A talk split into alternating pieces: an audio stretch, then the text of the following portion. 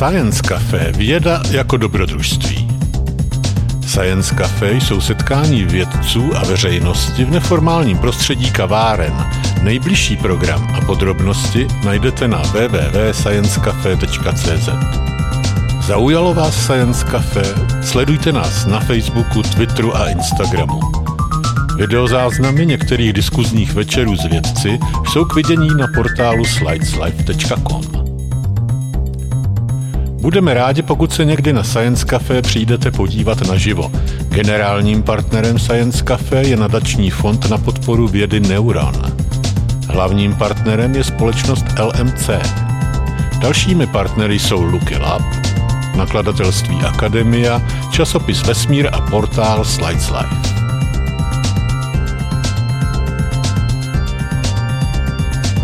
Dobrý večer, já se jmenuji Lucie Davidová a připravila jsem si prezentaci na téma psychosociální výzvy pobytu ve vesmíru. Eh, mám trochu nezvyklý pohled na to, jak vlastně se zabývat vesmírem. Eh, začala bych asi otázkou, proč, eh, proč je vůbec důležitá psychologie, pokud jde o vesmírné lety. A to je otázka, kolik procent si myslíte, že všech civilních a vojenských dopravních nehod bylo zaviněno lidským faktorem? Všechny. 95%. Nějaký další typ? Všechny. 40. Tak podle článku, ze kterého jsem čerpala, je to přibližně něco mezi 70 až 80 procenty. S tím souvisí i otázka, jak si vlastně představuju já misi k Marsu. Co jsou tam vlastně ty problémy a negativa, ty výzvy, které tam vlastně jsou s tím spojené. Je to vlastně mise, která trvá minimálně 520 dní, pravděpodobně spíš eh, přibližně dvojnásobek. Je tam izolace, je tam malý prostor, stísněnost, velmi limitovaný sociální kontakt, v podstatě žádné soukromí, riziko nebezpečí, spoždění v komunikaci, které nabývá až kolem 20 minut, žádné čerstvé jídlo, monotonnost a nuda, což je jeden z největších problémů, protože je to fakt dlouhá doba. A potom závislost na vnitřních zdrojích. Takže co se po cestě rozbije nebo co se nepovede, tak už prostě není. No a možnosti, jak tohle to zkoumat a jak vlastně mít připraveně na tu misi k Marsu, o který se pořád mluví, ale pořád se říká vlastně, že bude za 20 let. A je to asi tak od, od začátku, co jsem se tímhle tím tématem začala zabývat, tak vždycky se říkalo kolem 20 let ještě, ale už to nějakou dobu trvá. Tak jedno z možností, eh, jak tohle to zkoumat, je udělat analogické mise. To znamená, že máme posádku, posádku astronautů, a potom nějaké řídící středisko. Jsou to mise, které probíhají na Zemi a snaží se napodobit co nejblíže právě podmínky ve vesmíru. Ty možnosti, eh, kde se tohle to dá dělat, tak těch je několik. Tady jsou asi tři takové jako nejznámější. První z nich je MDRS, Mars Desert Research Station, která je v Utahu. Vedle potom je na obrázku eh, teď nový Lunares Habitat, který je v Polsku a High eh, na Havaji. Ty projekty, kterých já jsem se účastnila, ty byly čtyři. Eh, první z nich je vlastně přípravná mise, která potom navazovala na, na tu misi, která je tady. To byly dvě, které simulovaly pobyt na měsíci a potom dvě vlastně na Marsu. No a já jsem byla právě součástí kontrolního střediska, které potom v závislosti na projektu může, může mít spoustu členů, anebo, nebo o něco míň. Tak my jsme byli ve v podstatě čtyři.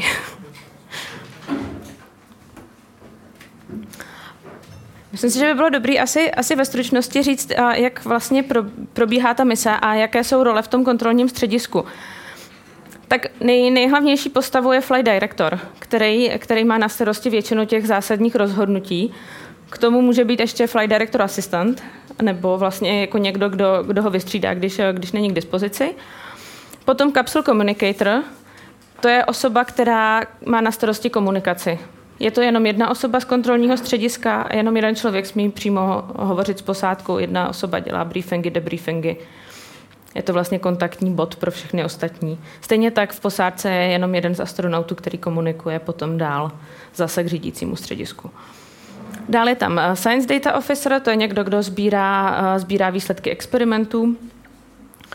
Potom uh, Scheduling Officer, to je někdo, kdo se snaží plánovat. Vytváří schedules, vytváří plán, vytváří, co se bude dít, kdy, jak, jak dlouho, kolik času na to potřebují a to je hrozně uh, taková jako náročná pozice, protože musí vybalancovat, aby se toho stihlo dost, současně, aby toho nebylo příliš, aby byl tam nějaký balans mezi tím, kolik je volného času, kolik naopak uh, se bude pracovat, kolik času bude na jídlo, kolik času bude v podstatě na všechno. Potom mission doctor, takže vždycky musí být někdo po ruce, kdo případně aspoň z toho kontrolního střediska může dát nějaké instrukce, kdyby se někomu něco stalo. Mission psychologist, a technical support. Potom tam dole jsou ještě tři, které nejsou úplně tak uh, důležité, ale taky, taky se někdy s nima setkáme, což je tedy contact manager, to je někdo, kdo předává informace potom k externím týmům. Uh, record officer stará se o to, aby byly záznamy v pořádku. A simulation supervisor je někdo, kdo vlastně se snaží mít dohled nad tím, aby ta mise byla co nejvíc reálná těm podmínkám ve vesmíru. Eh, já jsem byla vždycky mission psychologist, k tomu jednou jsem byla ještě navíc Capcom, což byla zajímavá, eh, velice zajímavá zkušenost, eh, protože jsem měla na starosti vlastně tu komunikaci. A co to znamená komunikace v, v takovémhle případě? Já jsem si tady na to vytvořila jeden příklad. Protože bývají biologické experimenty, měli my jsme třeba v, posádce několikrát, že, že chovali šváby nebo pěstovali třeba ně, uh, nějaké uh, bazálku, nějaké koření, něco, něco aby, uh, aby to bylo opravdu co nejblíže těm podmínkám, aby tam probíhaly i experimenty. A já bych na tom, na tom švábovi ráda vysvětlila, jak, jak funguje komunikace. Když si astronaut všimne, že, že Šváb eh, v jeho pro, projektu, v jeho experimentu zemřel, tak eh, napíše report. Potom uh, musí kontaktovat teda Capcoma, který je v řídícím středisku. Ten předá informaci dál a informace jde k takzvanému principal investigator, to je někdo, kdo má na starosti ten experiment. Ten připraví další postup, konzultuje s flight directorem, Flight director uh, tomu dá souhlas, potom opět zpátky Capcom předá informaci astronautovi a astronaut vykoná daný postup. Jakkoliv se to zdá složité, tak uh, i nám se ukázalo v rámci těch projektů, kdy jsme to různě testovali, že je to mnohem efektivnější, než vlastně, když všichni můžou komunikovat s každým. Protože tím, že jsme tu uh, komunikaci měli centralizovanou, že na to byla jedna osoba a měla jasně daný, s kým jak předávat informace dál, tak jsme dokázali zkrátit eh, briefingy a debriefingy přibližně o, na třetinu, čtvrtinu času, než co jsme měli předtím. Jakmile má každý možnost komunikovat, tak, eh, tak to dopadalo špatně. No.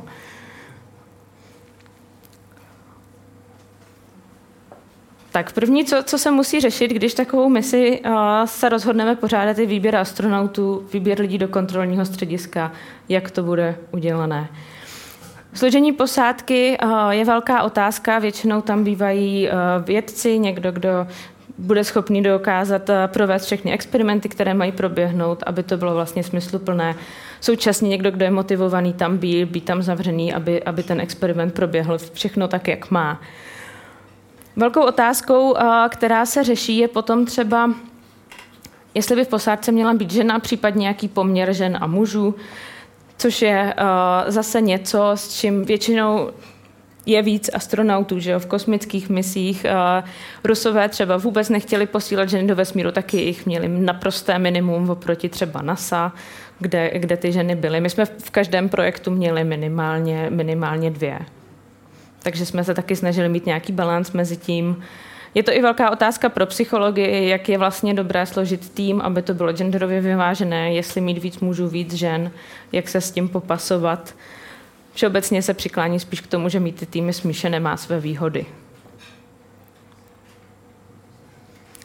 Potom, co proběhne výběr astronautů, tak by měl proběhnout taky trénink. Uh, Rusové u, u svých projektů poslali, uh, poslali astronauty, které byly na projektu Mars 520, kdy simulovali tedy celou tu misi marzovskou, tak je poslali uh, do lesa v zimě aby, a měli trénink přežití. My jsme to měli ve velice zkrácené podobě, ale měli jsme taky kurz přežití, i když jenom v rámci pár dní. A myslím si, že je to velice podstatná věc, jak vlastně předcházet dalším problémům, aby se ten tým poznal, aby byli schopni potom spolu nějakým způsobem fungovat. Tak, teď se už blížím k tomu, čím, čemu jsem se zabývala já. Já jsem se snažila zkoumat uh, vývoj sociálních vazeb v těch týmech. Co s těmi lidmi udělá izolace, jak se ten tým bude vyvíjet a jestli tam bude docházet k nějakým konfliktům, případně jakým způsobem je možné jim předcházet. Potom jedna věc je mít posádku a druhá věc je kontrolní středisko. A tyhle dvě skupiny spolu taky musí dobře vycházet. A to je další velká věc, která se v některých experimentech třeba tolik neskoumala. Ale mě z toho vycházely vždycky hrozně zajímavé výsledky. Protože takové řídící středisko se velice snadno stane takovým jako obecným nepřítelem té posádky a oni si na tom řídícím středisku občas rádi vylejvají, vylejvají zlost, když se jim něco nelíbí. Protože je vždycky dobrý mít někoho, kdo za to může.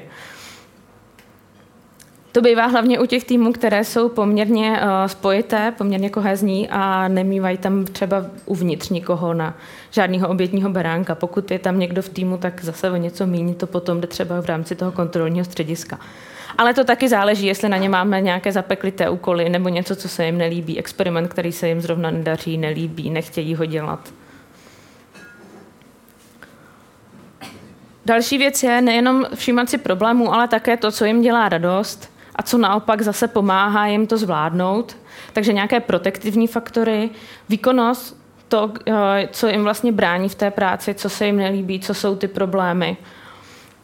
A poslední, co, čím jsem se zabývala, jestli jsou ty výsledky konzistentní, jestli mi ze všech těch projektů vychází podobná data, nebo čím se to liší, čím, čím je to jiné. Metody, které já jsem k tomu měla, já jsem se zabývala kvalitativním výzkumem, používala jsem dotazníky se sedmistupňovou škálu, kde hodnotili každého navzájem, hlavně na, na komunikaci a na spolupráci. Potom uh, tam bylo pár otevřených otázek, takže nějaké komentáře, z toho občas vznikaly uh, podněty k tomu mediovat určité problémy, které tam zrovna v tu chvíli byly. Rozhovory potom po, po té misi, která proběhla, takže jsem se snažila dostat vlastně nějaký další pohled, to, co se dělo přímo jim tam. A potom to, že já jsem byla v rámci kontrolního střediska, tak jsem měla nějaký pohled na to, co, jak to zase probíhalo z naší strany, co se tam dělo, jestli tam byly nějaké problémy, jestli jsem dokázala pochopit, proč třeba oni jsou na nás naštvaní, nebo co, co se tam vlastně jako dělo. Co jsem ještě vždycky chtěla a zatím se nikdy nepovedlo, bylo pozorování, takže vidět přímo, mít záznam z toho, co probíhalo na palubě, to se zatím nikdy nepovedlo, protože donutit někoho, aby se dobrovolně nechali nahrávat nebo aby tohle to proběhlo a měl k tomu někdo přístup, nikdy se zatím nepovedlo. Když jsem se snažila něco číst o tom, jak to probíhá a jaké jsou fáze vývoje v týmu a kdy jsou teda ta kritická období, kdy, kdy můžeme čekat, že se něco přihodí, tak těch možností, jak na tuto otázku odpovědět, bylo překvapivě hodně a co článek to vlastní odpověď v podstatě. Dlouhodobé mise mají tu nevýhodu, že se tam střídá jednak monotónnost spolu s tím, že jsem tam je nějaké jako vyšší nasazení, kde je třeba rychle něco vyřešit. Jednou z možností, eh, jak odpovědět na to, kdy je problém, tak je takzvaný third quarter phenomenon, což eh, vyskoumali Bechtel Berning někdy už docela pár let zpátky. U arktických misí to byly taky analogické mise, ale byly to tedy pobyty v severských podmínkách. Přišli s tím, že přibližně tři, třetí čtvrtina té doby je ta kritická. Byly další výzkumy, které to jako moc nepotvrdily. Zase říkali, že v jiných podmínkách to funguje jinak. Kritická závěrečná fáze mise, kdy se zase zvyšuje vlastně ta, ta výkonnost, zvyšuje, zvyšují se požadavky, blíží se to ke konci tak to je taky jedna z možností. Ehm, přibližně polovina, už kus za sebou, ještě dlouhý kus dopředu. Další názor zase v podstatě, někde se to objevuje, někde ne.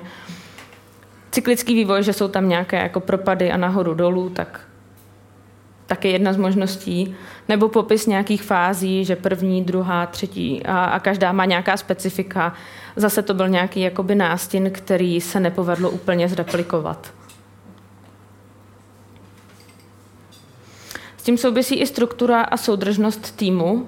Já jsem tady po straně vypsala některé experimenty, které tedy hlavně z toho, co já jsem čerpala z literatury, tak právě měly problémy v té soudržnosti Myslím si, že v podstatě je to problém hlavně u, u projektů, jako byl Hubes nebo Ecopsy, kde byly tři členové posádky a dostali se teda na dva a jednoho. Tak tam potom eh, je to větší problém. Jinak si myslím, že když se vytvoří nějaké podskupiny, že je to vlastně přirozený vývoj toho týmu a pokud se úplně nedoztrhnou, že, že někdo spolu vyloženě nemluví, tak si myslím, že je to vlastně jako v pořádku. Eh, zažila jsem jeden extrémní případ, což byla naše skupina v rámci právě několika denního tréninku přežití, kde byl opačný problém. A myslím si, že příliš eh, soudržná skupina taky nemusí být dobrá, protože potom není nikdo, kdo chce rozhodovat. My bychom asi ve skutečnosti nepřežili, právě protože nebyl nikdo, kdo se chtěl ujmout vedení. Takže jsme vlastně všichni tak jako, jo, tak něco budeme dělat, nějak budeme postupovat, ale byli jsme natolik spojitá skupina, že nikdo se nechtěl tomu postavit a nikdo nechtěl říct, dobře, tak půjdeme rovně a vyřešíme to tak a tak a, a ty jdi tam a ty, ty jdi jinam.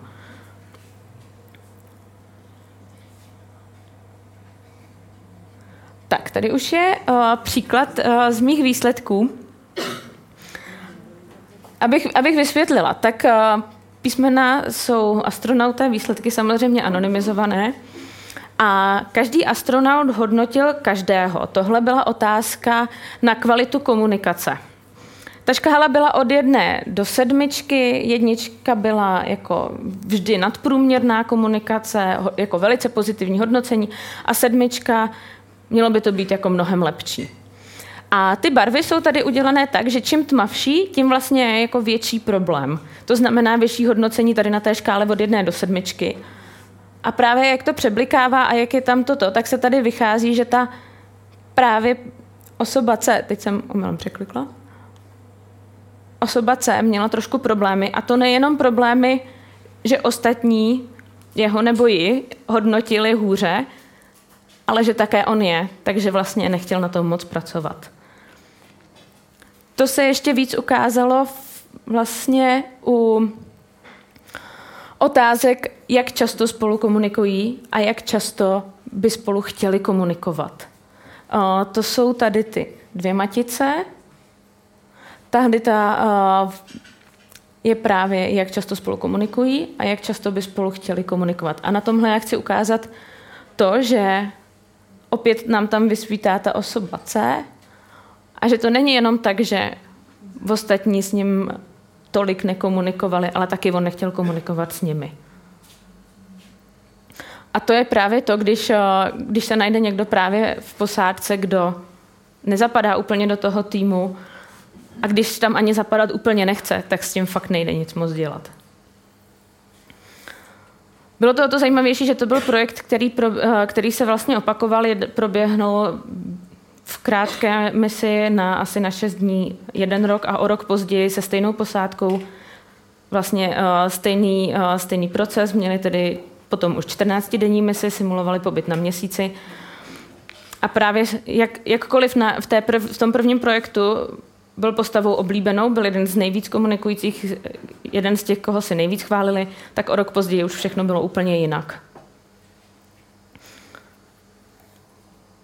Tak, další, další, čím jsem se zabývala, byla právě posádka ve vztahu ke kontrolnímu středisku.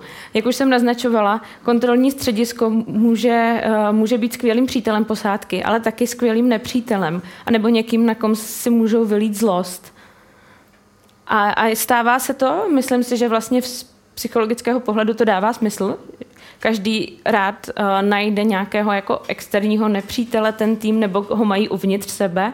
A vždycky je dobrý to na někoho svést a nějakým způsobem si tím vlastně jako ulevit. Uh, to se nám dělo. Uh, to se nám určitě dělo. Tady je jeden, uh, jeden z příkladů. Tady já jsem se ptala přímo na kontrolní středisko jako takové. To byl asi první projekt, kde jsem sbírala data. Pak už jsem eh, to zkoušela trochu víc rozlišovat. Ptala jsem se na to, jak jsou spokojeni s, s tou osobou, s kterou komunikují, jak jsou spokojeni s flight directorem, to znamená s tím, jaké tam probíhají rozhodnutí, a jak jsou spokojeni uh, s uh, Flight Director a se scheduling, jak, jak jsou spokojeni s tím, jaké mají plány a jak, jak tohle probíhá. A většinou jsou k tomu astronauti docela kritičtí, zejména s tím, co, co kdy mají dělat a jak to mají nastavené. Zkoušeli jsme i, že si to sestavovali sami částečně, že, že měli vlastně nějaké podklady, ale sami si rozdělovali, jak to bude dělat. Měli jsme vlastně oba způsoby. Myslím si, že když si to dělali trochu víc sami, že s tím byli spokojenější.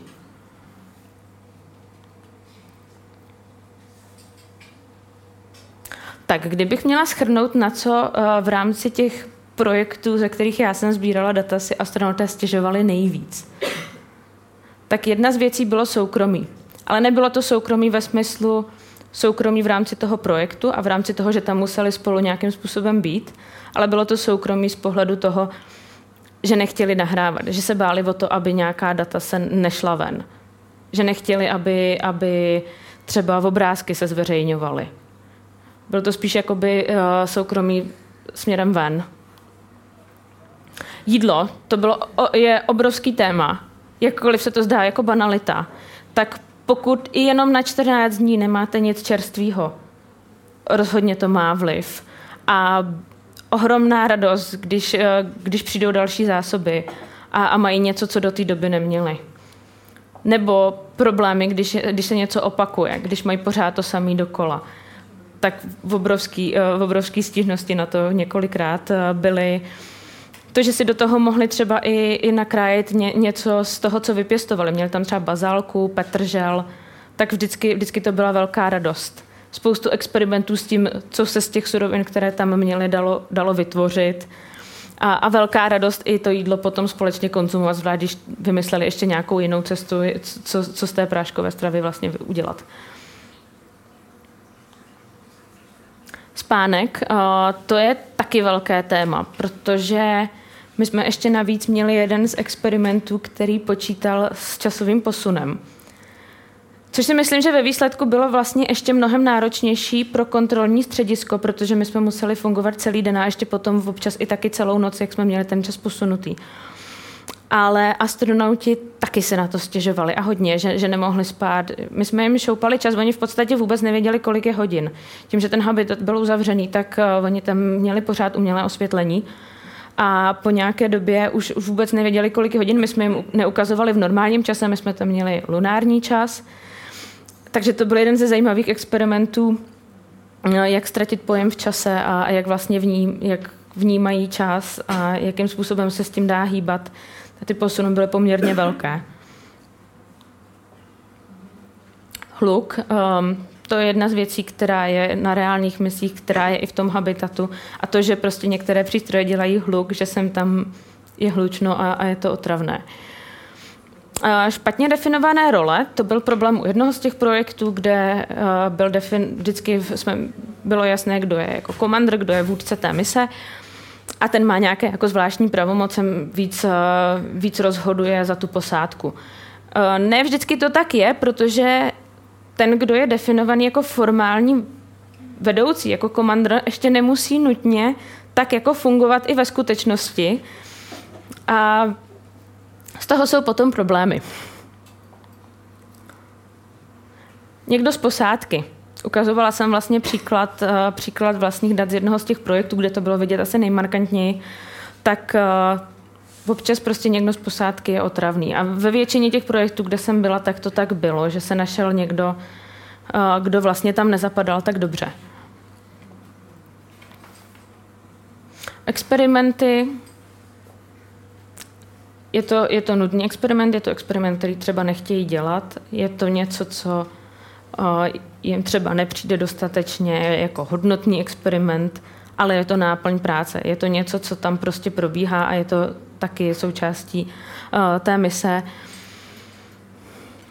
Potom tedy kontrolní středisko a problémy s tím, že se jim nelíbí, jak, jak je rozhodováno, jakým způsobem je s nimi komunikováno a tak podobně. Zásoby vždycky něco chybí. A myslím si, že snad v každém projektu se vždycky najde něco, že, že něco jim tam chybělo nebo nebylo dostatečné vybavení, že něco se prostě pokazilo.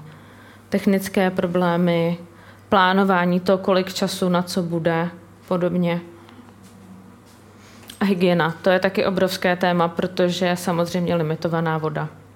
Nesmí se spotřebovat moc vody. Rozhodně to není, že člověk si může každý den dát sprchu. A je to na, něco, na co se potom ohromně těší. Měli jsme projekty, kde, kde to dodržovali naprosto bezchybně a měli jsme taky takové, kde trvali na tom, že si prostě po, cvi, po plánovaném cvičení, které tam taky je součástí uh, těch plánů, že prostě si musí dát sprchu a trvali na tom, takže tam nám potom spotřebovávali zase vody víc.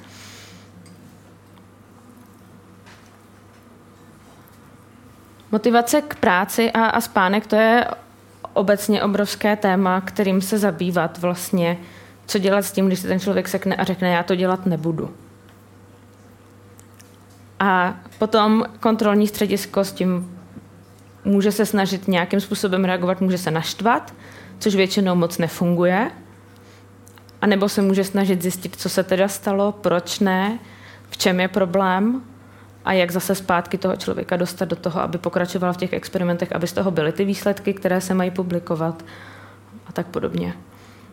Spánek, jak jsem říkala, pokud tam dochází třeba ještě k časovým posunům, nebo třeba to, to místo na spaní není dostatečně komfortní, tak bývají taky problémy se spánkem.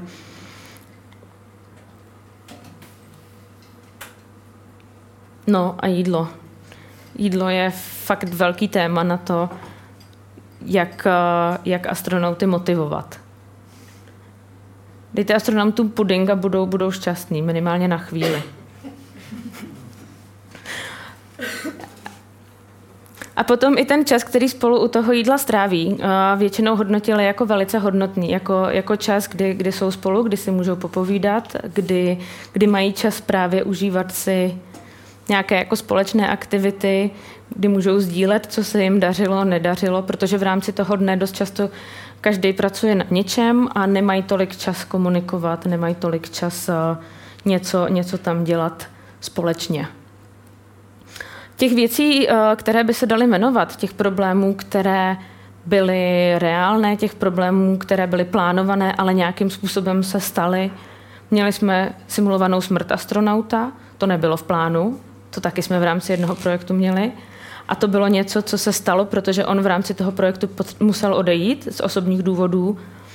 A takže proběhlo to, že došlo k rozhodnutí, bude se simulovat jeho smrt ačkoliv to bylo simulované, všichni o tom věděli, i tak to mělo, řekla bych, velký dopad minimálně na několik, jako na ten večer a následujících pár dní, než se zase ta posádka dala dohromady. I přesto, že věděli, že opravdu nezemřel, že jenom odešel, tak jednak se jich dotkly ty důvody, protože to byly poměrně vážné důvody, proč musel odejít. A potom i to, že jim tam vlastně chybělo. Že to byl zase, zase člověk, který tam pro ně byl důležitý, který uh, pomáhal se spoustou věcí byl velice uh, zkušený z pohledu toho, jak fungoval ten habitat, kde co je, jakým způsobem si poradit s různými věcmi. Takže o toho, že zrovna přišli, tak uh, taky to nějakou dobu trvalo, než se zase najeli do, do toho svého tempa a uh, do všeho, co měli. Tak a to je z mé strany všechno. Budu se těšit na otázky.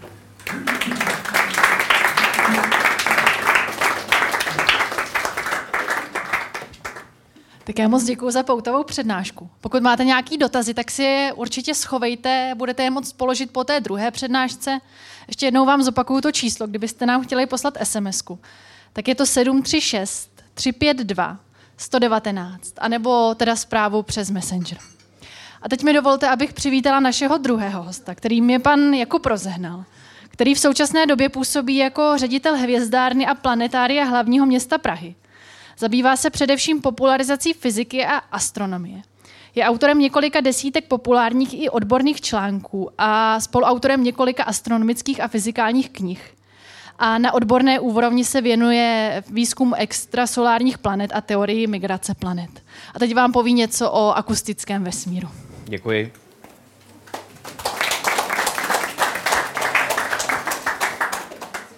A já jsem nemohl uvěřit tomu, že to je 10 let, co jsem vlastně přednášel v prvním Science Café. A pak mě napadl způsob, jak to ověřit, protože jsem si vzpomněl, že asi 14 dnů po prvním Science Cafe, kterým jsem přednášel, se mi narodila dcera. Tak uh, jsem se jí šel zeptat, kolik jí je. A pokud nelže, tak je to opravdu 10 let. Uh, což je, což je jako pro, pro, mě, pro mě neuvěřitelné, protože měl jsem za to, že to je mnohem, mnohem méně, eh, mnohem kratší doba. Tak eh, to, o čem bych eh, měl dneska povídat, je akustický vesmír, což nám může přijít zvláštní, protože ti z vás, kteří absolvovali aspoň základní školu, což jak koukám, budete skoro všichni, tak víte, že v tom vesmíru se ten zvuk nešíří. Akustický vesmír je jedna z přednášek, nebo je to taková ukázka eh, přednášky, eh, kterou eh, děláme, nebo jaké děláme u nás buď na Hvězdárně, nebo v Planetáriu, které se nově spojily pod platformu Planetum. A je to, jsou to přednášky pro skutečně tu nejlajčtější veřejnost, Eh, tak, aby byly mm, zkrátka dostatečně, dostatečně zajímavé, tak se je snažíme oživovat nějakými, nějakými eh, pokusy. Vy tady dneska uvidíte takovou zkrácenější eh, verzi, protože všechny pokusy se sem nevejdou a nemáme na to ani tolik, ani tolik času. Akustický vesmír. A lidi Eh, jak si od nepaměti koukají nahoru eh, na oblohu a eh, ty hvězdy koukají tak nějak na nás a přestože byli svědky mnoha hvězdných chvilek lidstva i událostí poměrně tragických, tak nikdy to nějak nekomentovali. Nikdy nevydali ani hlásku. A přesto se pořád už eh, od dob antiky eh, lidé domnívali, že ten vesmír k nám jaksi hovoří nějakou, nějakou řečí. Že mm, eh, jenom jde o to vlastně tu symfonii hvězdnou nějak, nějak zaznamenat a pochopit. Byli to třeba Pythagorejci, kteří položili základy hudební harmonie, když přišli na to, že souzvučné tóny lze eh, vyjádřit eh, poměry malých přirozených čísel. Eh, jinými slovy, vlastně délkou, poměrem délek strun na té loutně nebo na, na, co, to, na co to hráli. No a odtud už byl jenom jaksi krůček k takové abstrakci, že vlastně ty pohyby těch e, nebeských těles, ty jejich periody e, vlastně mm, odpovídají těmhle těm tónům a e, že skutečně každá planeta prostě hraje nějaký tón obrovský kosmický, kosmický symfonie. A ten, eh, kdo vlastně tuhle tu představu potom dovedl eh, k dokonalosti, byl eh, Johannes Kepler, když objevil zákony, které dneska nazýváme jeho jménem, a které mají skutečně velmi blízko k zákonům hudební harmonie. Byl to eh, Fred Hoyle, eh, astronom, významný astronom 20. století, eh, který tu Kepleru domněnku té harmonie sfér označil za, cituji, děsivě správnou. Přesto to trvalo až vlastně někdy do poloviny 20. století, to znamená přes dva a půl, možná dva a půl tisíce let od těch Pythagorejců co se člověku vlastně podařilo eh, poprvé eh, zachytit nějaké zvuky vesmíru a otevřít tak vlastně další nezávislé okno k výzkumu vesmíru.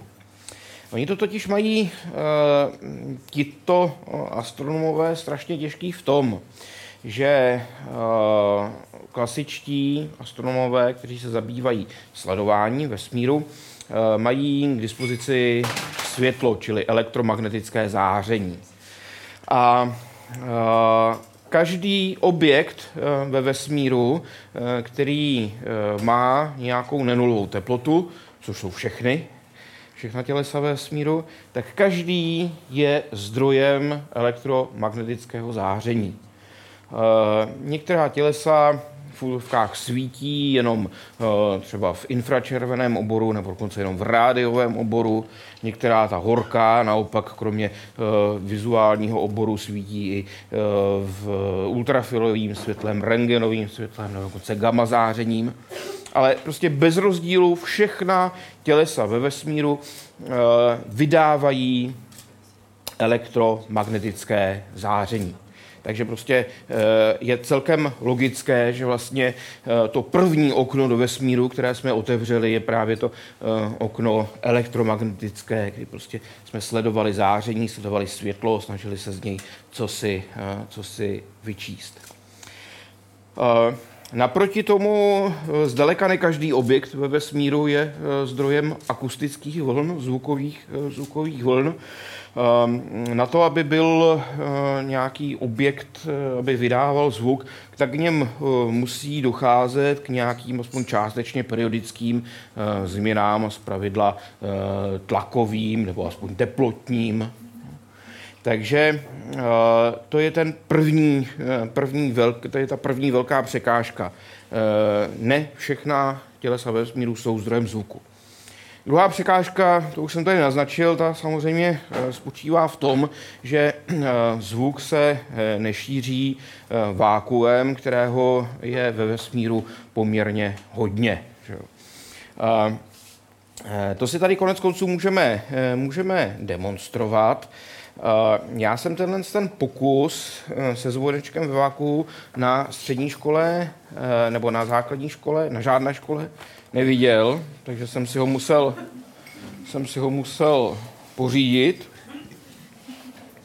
Tak uh, si to mluvit tady trošku, trošku, eh, pardon, já bych tady nevylil, nevylil dusík. To jaký potřeba dneska ještě.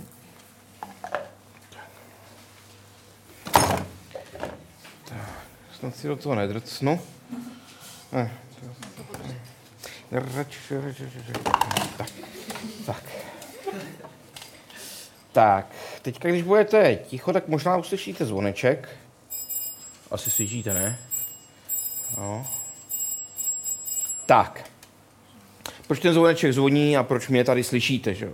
Tak taková ta klasická základoškolská nebo středoškolská představa je, že jak mluvím, tak uh, vybruji hlasivkami, ty hlasivky narážejí do molekul eh, vzduchu a ty molekuly potom do sebe navzájem narážejí, ten, vzduch, ta tlaková vlna se takhle sune k vašim uším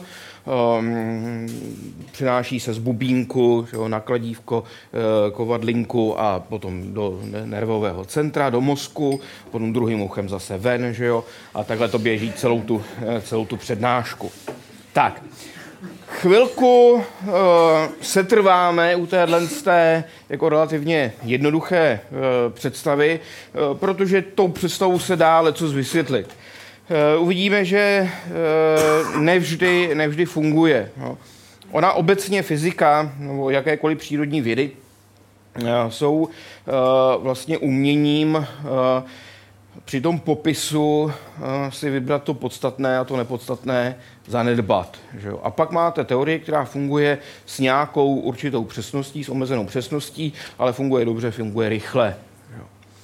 A, když eh, tedy máme tuhle představu, jak se, jak se šíří zvuk, eh, tak eh, můžeme experimentálně uvěřit, jestli jako to souhlasí s pozorováním. Pak, když tam nebudeme mít ty molekuly, které do sebe budou narážet, to médium, no tak by ten zvuk neměl být slyšet. Že jo? Tak si to vyzkoušíme, pustíme si vývěvu. Princip toho pokusu spočívá v tom, že ta vývěva dělá takový kraval, že ten zvoneček není slyšet. No. Tak já začnu odčerpávat vzduch.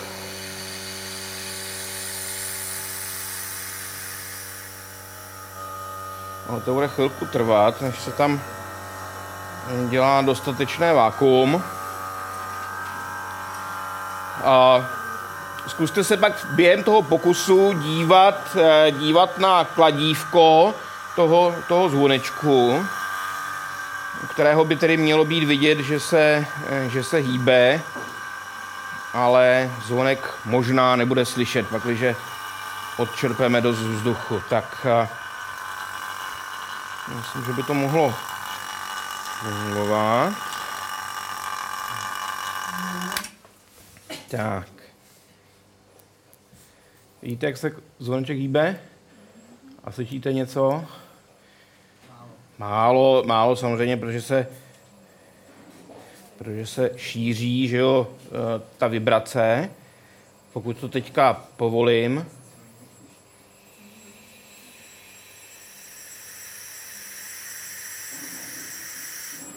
tak myslím, že teďka už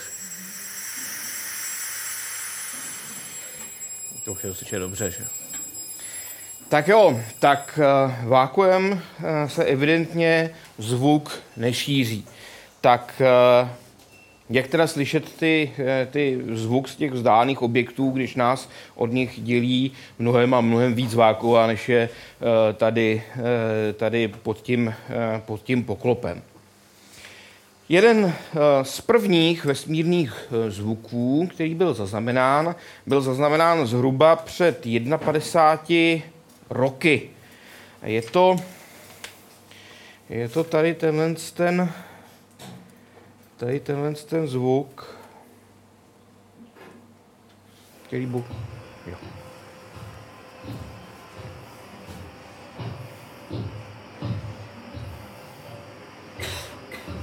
Krásné, že jo? Tušíte, co to je? Tuší někdo? Je to uh, zvuk, který uh, objevila no, zaznamenala radioteleskopem Jocelyn Boylová uh, v roce 1957 a uh, je to zvuk takzvaného pulzaru. Uh, jak eh, konec konců vidíte tady na tom, na tom eh, záznamu, tak ty eh, pulzy jsou velice, velice pravidelné. Tohle je skutečně ten první objevený pulzar. Jedná se v případě toho pulzaru se jedná vlastně o velice rychle rotující pozůstatek po eh, výbuchu speciálního typu supernovy, supernovy typu 2. Eh, jedná se o eh, poměrně malé těleso, nebo vlastně plně miniaturní těleso. Jedná se o hvězdičku o průměru 10 kilometrů, která v sobě všem má plus minus hmotnu, hmotu našeho slunce Dokonce jsou pulzary, které mohou mít dvojnásobek hmotnosti našeho, eh, našeho slunce. Si představte, že to narvete do, do desetikilometrové kuličky. Že? Ta, ta, ta hustota toho, eh, toho materiálu tam musí být obrovská. A e, jedná se o takzvanou neutronovou hvězdu. Neutronová hvězda, to proto, že ten tlak je tam prostě tak obrovský, a hustota je tak veliká, že elektrony a protony nevydržejí vedle sebe, ale jsou narvaný, narvaný do sebe, namáčknutý do sebe a e, jsou, z toho, e, jsou z toho neutrony. Ta neutronová hvězda zpravidla velice rychle rotuje, a e, co je podstatné, je, že má velice silné magnetické pole. E, magnetické pole e, urychluje nabité částice, a to si možná pamatujete ze střední školy, nabitá částice, která je urychlována magnetickým polem, nebo obecně nabitá částice, která mění svoji rychlost nebo svoji hybnost, tak září což znamená, že nabité částice, které se eh, v okolí toho eh, pulzaru eh, dostanou do oblasti velice silného magnetického pole, což bývá že, u pólu té hvězdy, tak jsou tím polem urychleny, začnou svítit, začnou vydávat nějaké záření a v té, u té hvězdy se vlastně vytvoří dva takové kužely, kužely světla. No. Které, jak ta hvězda rotuje, tak pokud zrovna přejdou přes rovinu vašeho pohledu, tady někde, když pokud tady se nachází země, tak vlastně vy vidíte efekt policejního majáku, kdy prostě ta hvězdička periodicky, periodicky bliká protože rotuje velice rychle, tak i ta perioda těch, toho blikání je poměrně veliká. Tady máme třeba, to byl teda ten první objevený uh, pulzár, uh, tady máme třeba, ale kuž, uh, tady máme třeba jiný, jiný pulzár, který uh, rotuje uh, uh, rychlost no, s periodou kilohertzů, to znamená třeba tisíckrát za sekundu se otočí. A ta perioda je potom už, už vlastně uh, skutečně na frekvenci, kdy se dá říct, že tohle už je jako je doopravdový zvuk, nebo dokonce tón, tón z vesmíru. Že? Takzvané milisekundové pulzary. No takže jako dá se, eh, dá se při troše dobré vůle říci, že tohle jsou jakési nějaké první, eh, první zvuky vesmíru. Bohužel, a, ehm, bohužel je to podvod. A, ne, ty vlastní pulzary, ty skutečně jaksi eh, existují.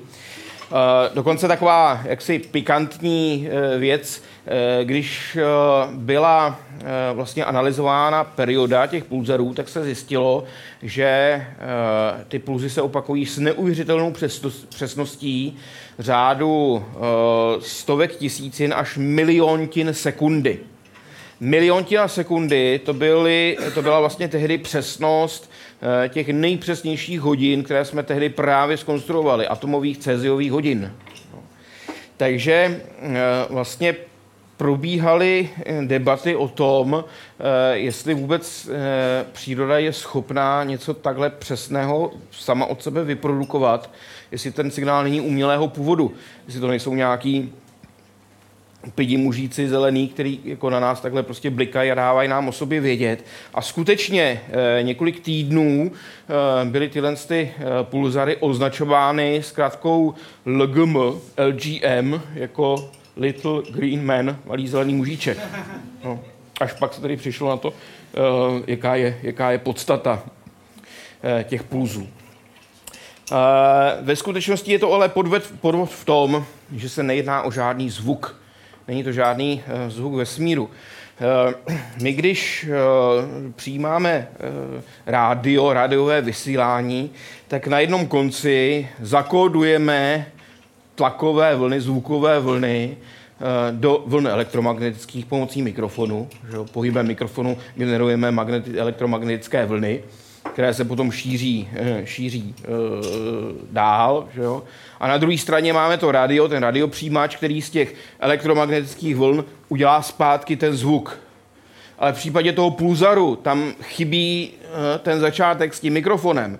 Jo? Ten děj, který tam probíhá, to je čistě elektromagnetický děj, který se zvukem s tlakovými vlnami nemá vůbec nic společného. Akorát my prostě využíváme polovinu toho celého přenosu rádiem, toho, toho radiopřijímače a ty rádiové vlny, které nevidíme očima, ale přijímáme je radiopřijímačem, taky interpretujeme pomocí, uh, pomocí zvuku. Je to to samé, jako když je tady interpretujeme prostě pomocí nějaké uh, intenzity nebo něčeho, uh, něčeho takového. Takže není to, eh, není to žádný, eh, žádný pravý eh, zvuk vesmíru. První zvukové vlny, které se takhle na dálku podařilo detekovat, jsme detekovali v případě našeho slunce. O tom ale asi až za chvilinku. Přestože tedy zachycení zvuku na dálku je obtížné a ve váku se ten zvuk nešíří, tak eh, jsou to právě eh, zákony akustiky, které nám eh, vlastně dovolily určit ty úplně nejzákladnější parametry našeho vesmíru. To znamená, Slouží nám k výzkumu eh, toho, té, té nejglobálnější věci, jakou si ve vesmíru dokážeme představit, a to je prostě jsou záležitosti hm, kosmologie, záležitosti eh, vzniku vesmíru, jeho, eh, jeho složení poč, počátečního. A možná si vybavujete tenhle ten, tenhle ten obrázek, ten už je dneska tak jako dost takový notorický, nebo notoricky známý. Eh, je to obrázek, který pochází z roku 2003 a eh, pořídila ho sonda VMAP, eh, která v tom roce 2003 zkoumala takzvané reliktní záření. Je to mapa reliktního záření. Co to je to reliktní záření? Náš vesmír na svém počátku byl mnohem menší než je dnes a hlavně mnohem, mnohem teplejší než dnes. Eh, řádově eh, ještě sekundy eh, po svém, po svém vzniku ty teploty byly v miliardách miliard miliard kelvinů. Což znamená, že samozřejmě ten vesmír měl i úplně jiné vlastnosti, než jaké, jaké, jaké dneska má. Předně eh, veškerá eh, hmota eh, byla doslova rozemletá, rozstavená na elementární částice. A při té vysoké teplotě docházelo k tomu, že s těmi elementárními částicemi interagovalo světlo, elektromagnetické záření. Jak si to, jak si to představit? Dneska je vesmír průhledný. Od té doby, co se nesmí kouřit, je průhledná je většina hospod. Jo? Takže eh, bohužel už nemůžeme ukazovat podmínky, jaké byly na počátku vesmíru, kdy kdyby tady bylo eh, nahuleno, no tak eh, ty světelné paprsky se rozstylují na těch drobných částečkách cigaretového kouře. Jo? Což eh, způsobuje, že tak nějak jako nedrží eh, svůj přímý, eh, přímý směr a to ve výsledku vede k tomu, že, ta, že se vytvoří mlha, která je neprůhledná, pouze průsvitná. Jo? Z té mlhy k nám to světlo dochází ze všech možných směrů podle toho, jak se, jak se zrovna na které částici rozpílilo. A přesně takhle eh, vypadal eh, náš vesmír, eh, když byl ještě velmi mlád, když mu bylo méně než zhruba 400 tisíc roků. Jo. Byl neprůhledný, byla tam mlha, jo, protože byl horký a na těch elementárních částicích se to světlo prostě rozptilovalo, tak jako se rozptiluje v mlze na kapkách mlhy. Když ten vesmír ale dostatečně jak se rozpínal, tak se ochlazoval a když byl zhruba v stáří 400 tisíc roků, tak se ochladil na teplotu pod zhruba 3000 stupňů, eh, což je eh, teplota, při které většina volných elektronů naskákala do atomových obalů, tehdy v podstatě výhradně vodíku a helia, žádné jiné prvky jsme neměli, vyrobili až hvězdy mnoha generacích po, ní, po, po, po vzniku vesmíru. A e, tím se to světlo, tím přestali, přestali to světlo rozptilovat, jo, už, už byly zavřený uvnitř těch atomových obalů a ten vesmír rázem zprůhledněl. A to záření, který v tu chvíli, když ten vesmír zprůhledněl, e, tím vesmírem začal prostupovat, tak to je právě tohle to reliktní záření. Jinými slovy, je to nejstarší uh, obraz vesmíru, jaký jsme schopni vidět. Jo? Čili je to, je to vesmír tak, jak vypadal před těmi 400, eh, ne před těmi, eh, před 13 miliardami, 800 miliony roků, v době, kdy byl eh, mlád pouhých, tedy 400 tisíc roků. Těch prvních 400 tisíc roků byl neprůhledný a tam už do něj v tom optickém oboru nevidíme. Jo? Chceme-li vidět vesmír, jak vypadal, když byl 100 000 let starý, musíme si někde eh, otevřít nějaké jiné okno, než je to elektromagnetické okno. Astronomové, kteří zkoumají vesmír ve viditelném oboru, eh, v rádiovém oboru, v jakémkoliv oboru elektromagnetického, eh, elektromagnetického spektra, tady mají smůlu, končej, jdou domů. Jo? tady vidíte mapu toho reliktního záření. Ten vesmír, jsme si řekli, tehdy měl teplotu asi 3000 stupňů. Ale on, jak se rozpíná, tak chladne, expanduje, chladne. A takto záření dneska neodpovídá e, tělesu o teplotě 3000 stupňů, ale pouhé 3 stupně nad absolutní nulou, 3 kelviny. Jo? Čili mm, je to mikrovlné, e, mikrovlné záření. No, není, není vidět. E, šance vidět mikrovlné záření konkrétně tady z toho eh, počátku eh, vesmíru, to letní záření, ta ještě byla eh, nedávno v době, kdy jsme měli analogové televizní vysílání a když nevysílala televize celou noc, tak abyste u ní usnuli, že jo, tak potom jste se probudili a tam běžel známý program zrnění. Že jo. Tak to je rádiový šum, že jo, a několik procent, jedno až pět procent toho rádiového šumu eh, bylo způsobeno právě tím, s tím reliktním zářením eh, pocházejícím z raného vesmíru, z doby vlastně konce velkého, eh, velkého třesku. To, co je tady barevně kódováno, je eh, vlastně teplota toho záření, respektive teplota eh, toho vesmíru, který k nám tehdy poprvé vyslal to eh, reliktní záření. Tam, kde je to žlutý, červený, tak tam ten vesmír byl o něco teplejší, tam, kde je to modrý, tmavě modrý až černý, tak tam byl ten vesmír o něco chladnější. Ty rozdíly byly nepatrné Jo, on to takhle vypadá, jako, že tady byl ten vesmír jako hodně horký a tady zase, zase byla kosa. Jo. Ale ty, eh, ty rozdíly eh, odpovídají eh, řádově 100 tisícinám stupně. Jsou to nepatrné, nepatrné rozdíly. Nás samozřejmě zajímá, kde se tam vzali tyhle ty rozdíly. Říkáme jim fluktuace. To jsou prostě odchylky od nějaké střední, střední hodnoty.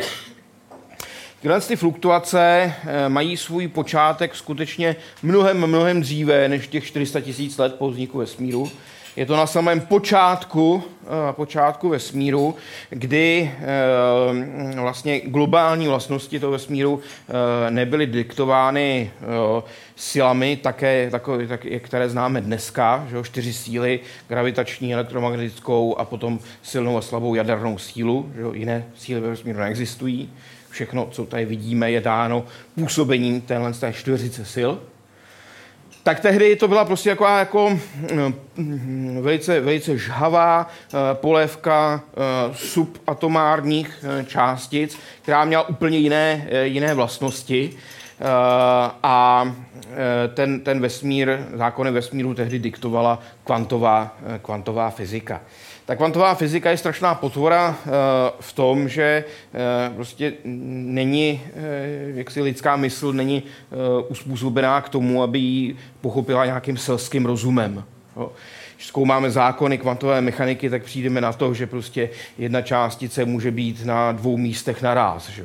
což tak nějak jako člověk, sice bych to někdy třeba potřeboval, vy určitě taky, že jo, ale nejde to. Jo v té kvantové mechanice to jde, ale jde to jenom zdánlivě. Jo? To, to, to, že nám vyjde, že ta částice je na dvou různých místech, uh, to je daný jaksi selháním toho našeho modelu, selháním na toho našeho vnímání. Jo? Že máme prostě pocit, že eh, někde něco nutně musí být. Jo? Eh, nebo že jestliže něco existuje, tak to někde musí být. Ta kvantová teorie je prostě nelokální teorie. A eh, nabaluje se na to spousta, spousta dalších, eh, dalších zdánlivých nesmyslů. A Jedním, jedním z takových jako zákonů kvantové mechaniky je, že nic nelze změřit přesně. Jo? Vždycky prostě jedna, jedna veličina může najednou nabývat mnoha, mnoha různých hodnot. Jo? A to jsou právě tyhle ty fluktuace, ty kvantové fluktuace, které, když se potom vesmír zvětšil, tak přešly do makroskopických rozměrů a prostě někde byly, eh, byla místa, která byla eh, tep, o něco malinko teplejší a někde eh, o něco chladnější. Proč o tom takhle dlouze, ale zajímavě hovořím? To je proto, že jestliže je někde něco více zahřáto, tak eh, to z pravidla, když se jedná o nějaký plyn, tak to znamená, že ten plyn je tam víc nahuštěný, tam větší hustota. Jo. Naopak, pokud je to eh, chladné, tak ta hustota je tam o něco menší. To, to je podstata eh, těch, těch fluktuací, která se potom vlastně projevila i, i rozdílnou teplotou. Ten vesmír, eh, který byl těch 400 tisíc let starý, už měl vlastnosti, jaké má dnes. Už v něm fungovala krásně eh, jak gravitace, tak elektromagnetická síla. A jestliže někde bylo něco hustšího, tak to znamenalo, že svou vlastní gravitací ta eh, hustší oblast začala přitovat hmotu z, ze, svého, ze svého okolí. Jo. Čili ta část vesmíru, eh, kde, kde, kde to bylo trošku nahuštěný, tak tam byla větší gravitace a ten, ten, ten plyn se tam začal, uh, začal hroutit. Vznikal tam jakýsi, jakýsi zhustek. Že? Uh, ve chvíli, kdy se to začalo hroutit, tak se to zároveň tím hroucením začalo zahřívat. Jo? Kdekoliv eh, v gravitačním poli něco zmenšuju, tak uvolňuju gravitační potenciální energii, a protože energie se musí zachovat, že jo? to je 12. přikázání, energii zachováš. 11. znáte? Nulou nepodělíš. Tak musí se zachovat energie, tak už není ta gravitační potenciální energie, tak, uh, ta, tak uvolňuju tepelnou energii. Tepelnou energii ve formě záření. Čili eh, ten hroutící se oblak začíná svítit, začíná, jak se zahřívá, začíná, eh, začíná svítit. A to záření, které tam vzniká uprostřed toho, eh, toho mraku, tak fouká ven. Fouká samozřejmě proti pohybu těch padajících molekul toho plynu. Tím je, tím je brzdí a když už, je, když už je ho hodně, tak naopak to okolí vlastně toho oblaku rozfoukává ven. Jo, k něčemu podobnému dochází dneska ve sluneční soustavě.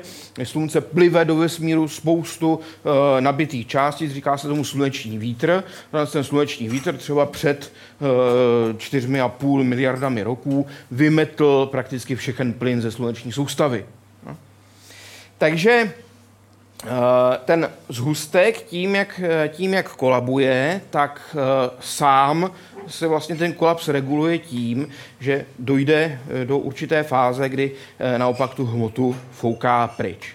Tak a teďka o čem tady mluvím? Máme tady tlakovou vlnu, tím tlakem se ty částice pohybují nejdřív do prostředka, a pak se zase pohybujou, pohybujou na druhou stranu. Že? Rozfoukává se to.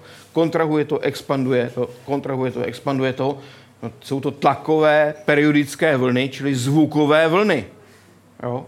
Takže to, co tady vidíme, jo, to nejsou jenom jaksi zhuštěniny, eh, místa, kde byl vesmír hustší a chladnější, ale je to vlastně stav zvukových vln, tlakových vln v raném vesmíru.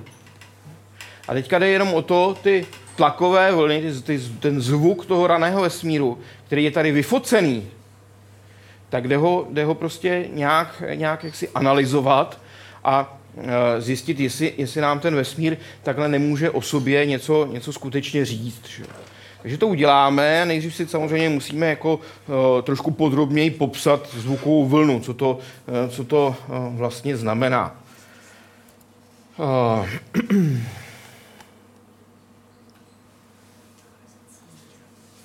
tak si tady nějakou zvukovou vlnu vygenerujeme. Vygeneruje se nějaký tón. Nějaký tón.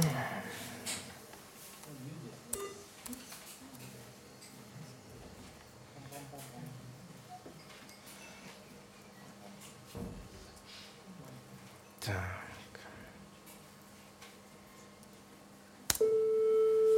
Tak. Kde hudebník pozná tón? Co je to za tón? Komorní A. Je to komorní A. Co to je tady ta, tady ta vlnovka?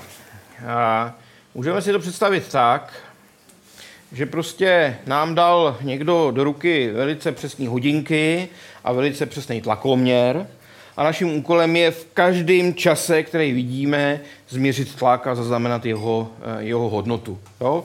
Na počátku máme nějakou střední hodnotu tlaku, nic se neděje a pak najednou přijde ta eh, zvuková vlna. No co my nevidíme? Vidíme, jak prostě tlak začíná stoupat, to je jak prostě ty první molekuly e, praštějí do našeho, do našeho ucha, ucha že jo? Ten tlak stoupá, stoupá, pak začíná klesat a pak naopak měříme eh, tlak nižší, než byla ta původní střední hodnota. A pokud je ten uh, tón takhle jaksi uh, jeden osamocený, monotematický, monoton, monotónní zvuk, no tak uh, naměříme, tady máme takhle čas, tady máme tu tlakovou výchylku, tak naměříme prostě takovouhle periodicky uh, se opakující tlakovou vlnu. Tak to je tón. Uh, Každá vlna je charakterizovaná dvěma základními parametry. Je to jednak její amplituda nebo rozkmit, prostě eh, jak vysoko se ty maximální, jak moc se ty maximální hodnoty liší od té střední nulové hladiny. Amplituda. No a potom eh, je ta vlna charakterizovaná svojí délkou. Ta délka té vlny to je to, je to po, které, po čem se zase začíná opakovat. Jo? Čili odsaď sem, to je vlnová, vlnová délka. Nebo můžu taky říct, kolikrát za sekundu se mi tam ta vlna e, zopakuje, jaká je její perioda. Jo?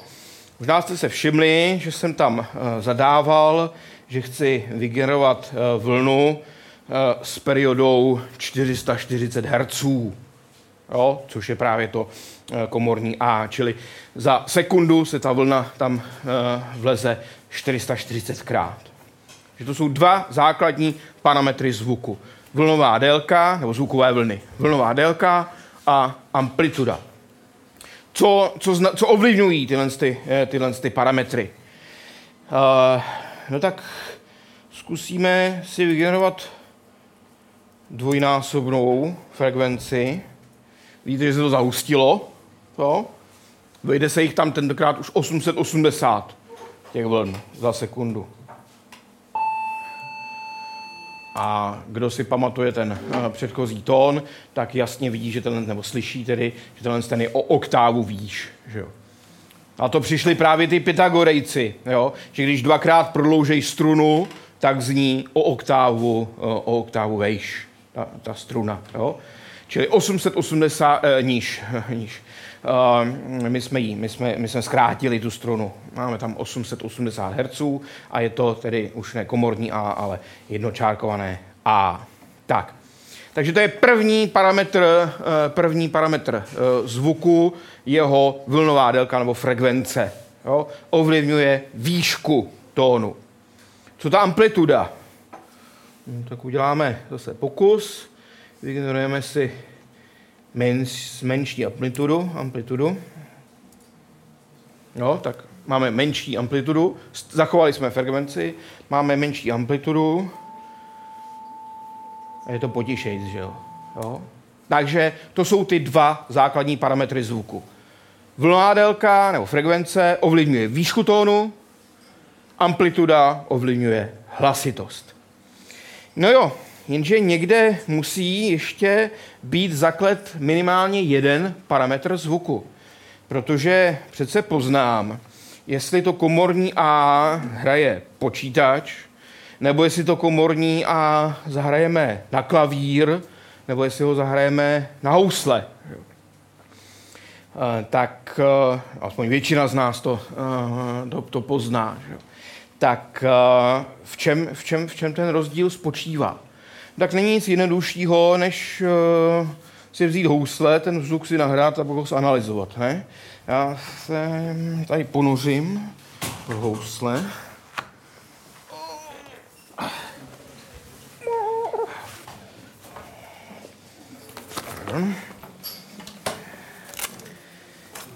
Tak.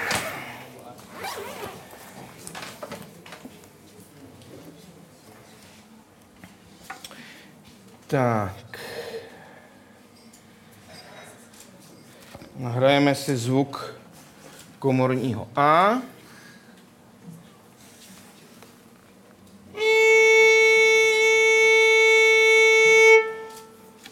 A já se musím tady vypojit, protože mám to jinak nenahrává. Tak ještě jednou.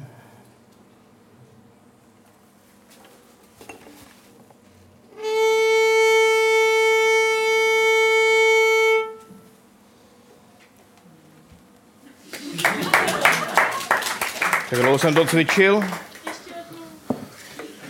Už tak na konci. Tak.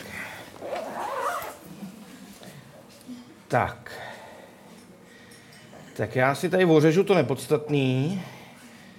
Ten potlesk si uložím.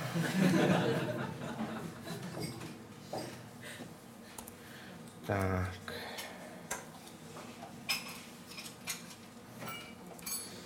Teďka se na tu vlnu podíváme, jak vypadá. O, tak a, je to nějaká perioda, evidentně, je to per, periodický zvuk, že jo. Kdybychom mě změřili tu vlnovou délku, tak zjistíme, že to bude zhruba těch 440, eh, že to bude těch, že to, mm, eh, nebo tu frekvenci, tak zjistíme, že to zhruba těch 440 Hz, čili komorní A. No ale ta vlna už není zdaleka taková krásně hladká, že jo? je to vykousaný. Jo? Někdo to vyžral, tu, tu, tu, tu krásnou sinusovku. No a to nás jako vede k podezření, že za to, že ty housle mají jiný zvuk než eh, eh, to, ta počítačem generovaná sinusovka, že za to může právě to vyžrání. Eh, kdo, jak, jak, jak, to, jak to vzniklo? No, vzniklo to tím, že já, když do těch houslí, že jo, vlastně stimuluju tu strunu tím smyčcem, ten smyčec, že jo, má taková malinká pilka, a já jak do ní drnkám periodicky, tak ona se rozkmitá. A nerozkmitá se jenom ta vlastní struna, že jo? ale rozkmitají se všechny části těch houslí a e, každá z těch částí, těch huslí, kmitá na jiné základní, e, základní frekvenci. Jo. E, jinak na jiné frekvenci začne kmitat kobylka, na jiné frekvenci e, kmitá ta vlastní struna, že jo? na jiné frekvenci kmitají ty ozvučné, e, ozvučné desky. Jo. A všechny tyhle ty frekvence, na kterých to kmitá, se skládají dohromady. Skládání vlnění, eh, to je velice jednoduchá záležitost. Tady máme tři různé eh, vlny, které se prostě skládají tak, že tam, kde se potkají hřbety těch vln, tak tam se to sečte. Tam, kde se setká hřbet jedné vlny se sedlem druhé vlny, tak tam se to odečte. Takže tady mám vlny, tři základní vlny, opravdu sínové vlny, nějakých třech různých frekvencí. A když to sečtu, no tak už dostanu takovouhle, eh, takovouhle zubatici, takovouhle eh, vykousaninu. Jo? Takže to, že ty, eh, že ty housle zní jinak, je daný tím, že ve skutečnosti to není jeden tón, který, jeden, jedna jediná vlna, jedna, jedna jediná frekvence, kterou slyšíte, je to mnoho frekvencí, které se přes sebe přeloží. Že jo? No a potom eh, samozřejmě záleží na to, eh, na co, na co konkrétně hraju. Že jo? Jestli hraju na mm, housle nebo na basu, že jo? konstrukčně v tom není žádný rozdíl, akorát basa díl hoří, že jo? ale Každý z těch, každá z těch částí kmitá na jiné frekvenci a to určuje to, čemu říkáme barva toho tónu. Tak, teď jsme si vysvětlili, jak vzniká tón, tón v houslích. Eh, před astronomy, bohužel, eh, a obecně před fyziky, eh, většinou vyvstává opačný problém. Oni dostanou takovouhle nějakou vlnu, něco takového prostě naměříme, a teďka z toho bychom chtěli tak nějak jako určit, na co se to zahrálo, ten, ten, ten tón. Že? Tak eh, jak to, jak to uděláme? No, tak v první řadě se pokusíme rozložit tu výslednou vlnu na ty, na ty základní frekvence. Jo? A to nám třeba potom řekne o tom, eh, jaký části těch, eh, toho, toho nástroje tam kmitaly, jo? jak byly veliký. Protože malinký části těch houslí kmitají na vysokých frekvencích, dlouhý, vel, velký části zase budou kmitat na nízkých frekvencích. Jo? Takže když se nám podaří zjistit, jaké jednotlivé frekvence ten nástroj vydává, tak třeba potom můžeme zjistit, Eh, jak vypadá, aniž bychom ho, aniž bychom ho viděli. Ten rozklad těch eh, té vlny na ty jednotlivé frekvence je bohužel daleko komplikovanější než eh, ten opačný postup. Tohle, co zvládne cvičená opice, zpátky je to o něco složitější, zabývá se tím nástroj, kterému se říká harmonická analýza. Tu si tady vysvětlovat nebudeme, ale prostě si ji provedeme. Dáme analyzovat a vykreslíme si takzvané spektrum eh, toho, eh, toho zvuku. Co pak to tady máme? Tak, co nám, co nám říká ten graf? Tak, eh, tady dole máme frekvenci v hercech a tady na té svislé ose máme vykreslenou vlastně míru příspěvku, jakou ta daná frekvence přispívá do té výsledné struny, uh, do, té, do, do té výsledné vlny. Jo? To znamená, nejvíc nám tam evidentně přispívá tahle frekvence, když si na to najedu kurzorem, tak zjistím, že je to 442 Hz. To je to komorní A, trošičku mám ty housle naladěný vejš o 2 Hz. Jo? Takže to je ten základní tón. No ale pak vidíte, že ty housle ještě navíc kmitají poměrně výrazně na téhle té frekvenci, cirka 880 Hz. Jo? To je to A o oktávu vyšší, přestože jsem ho nehrál. Jo? Ale ty housle ho zahrajou sami. Tady je o dvě oktávy vyšší na 1320 Hz o čtyři oktávy, o pět oktáv a tak dále a tak dále. Říká se tomu vyšší harmonické a každý nástroj by poměr těchto z těch maxim a těchto z těch lokálních maxim měl jiný. Jo. A to je to, co určuje barvu toho, eh, toho zvuku a ta barva je určená uh, konstrukcí toho, uh, toho nástroje. Všimněte si, první, třetí, pátá harmonická jsou nižší než druhá a čtvrtá harmonická.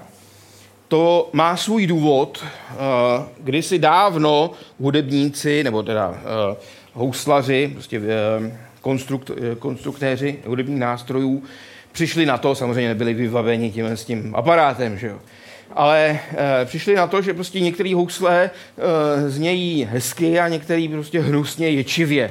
Jo?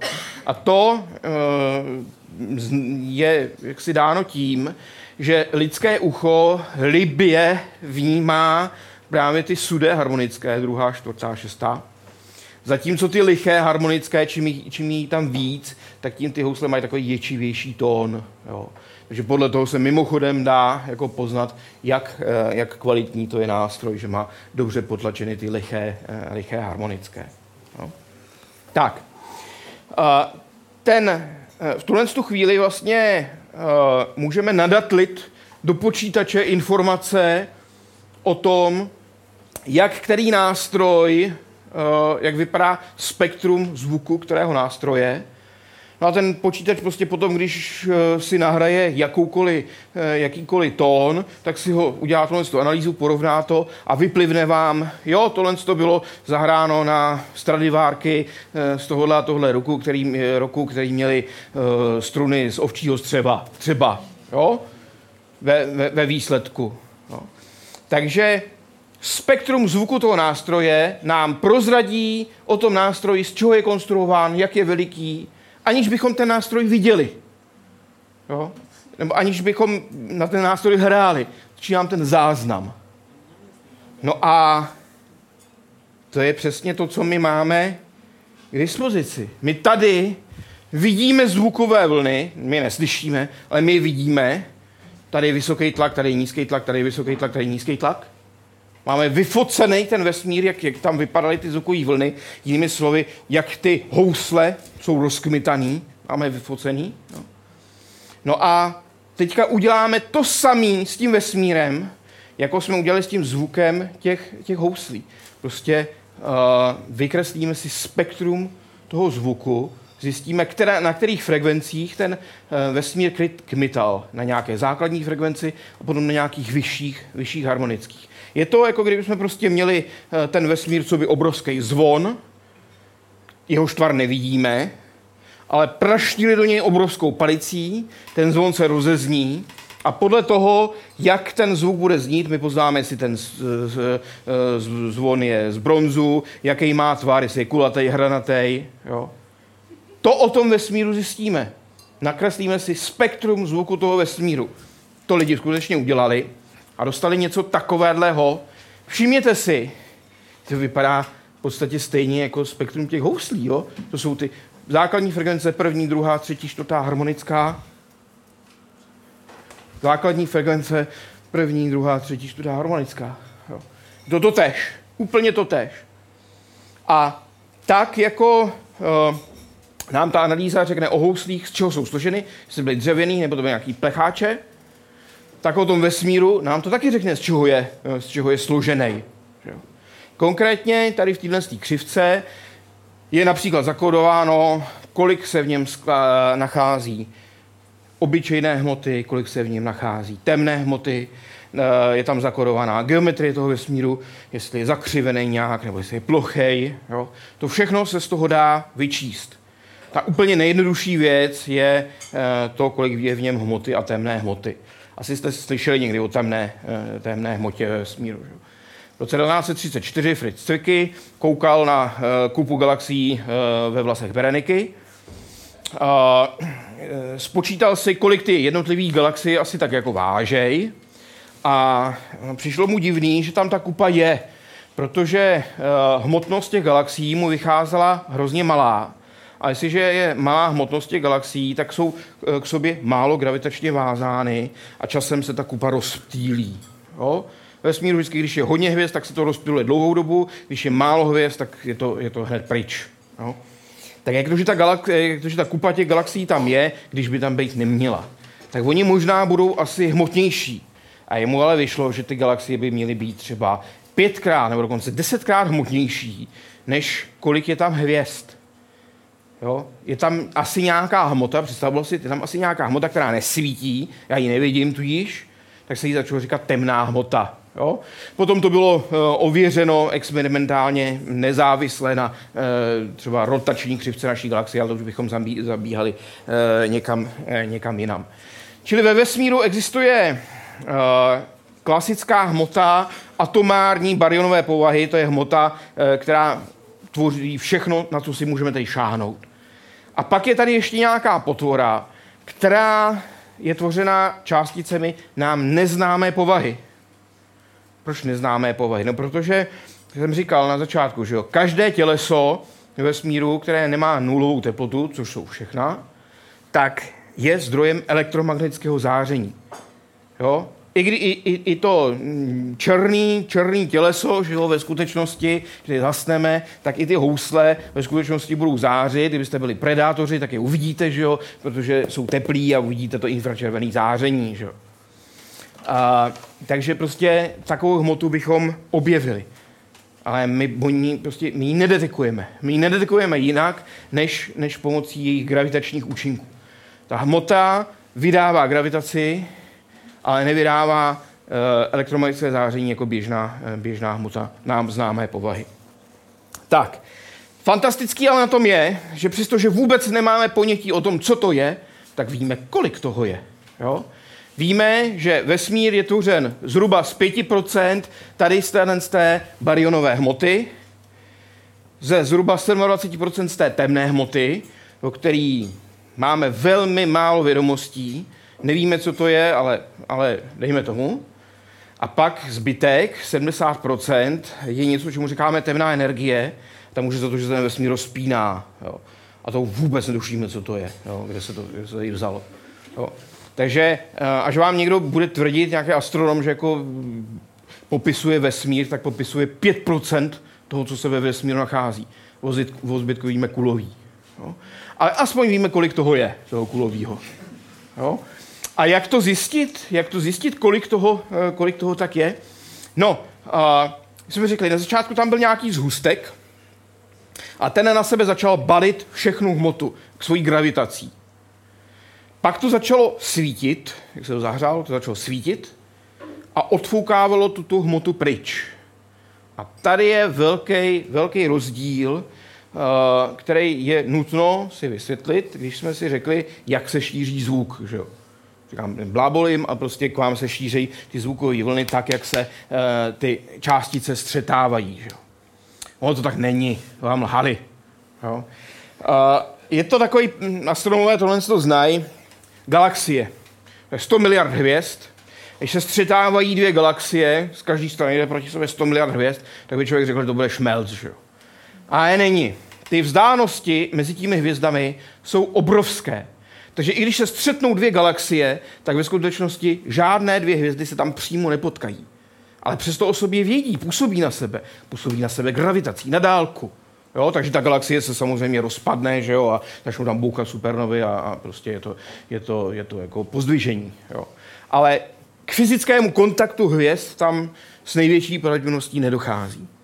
A s těma molekulami vzduchu je to podobný. Ty molekuly jsou majinkatý, oproti tomu prostoru, který je mezi nima.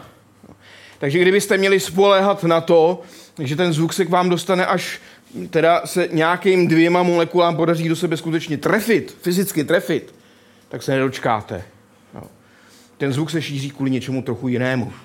Ty molekuly, uh, byť se nám to na první pohled nemusí zdát, jsou ve skutečnosti Eh, elektricky nebo částečně na svém povrchu různě elektricky nabitý. Jo. Možná si vybavujete, jak vypadá molekula vody třeba. Že jo. Je to kyslík, že jo, a ten takhle drží za ručičku dva, dva vodíky, ale ty, ty, ty ručičky má takhle, že jo, není, není to takhle, takhle. Protože na hrbech má dva elektronové páry, který ty, eh, který ty, eh, ty vazby takhle, takhle ohybají. Jo?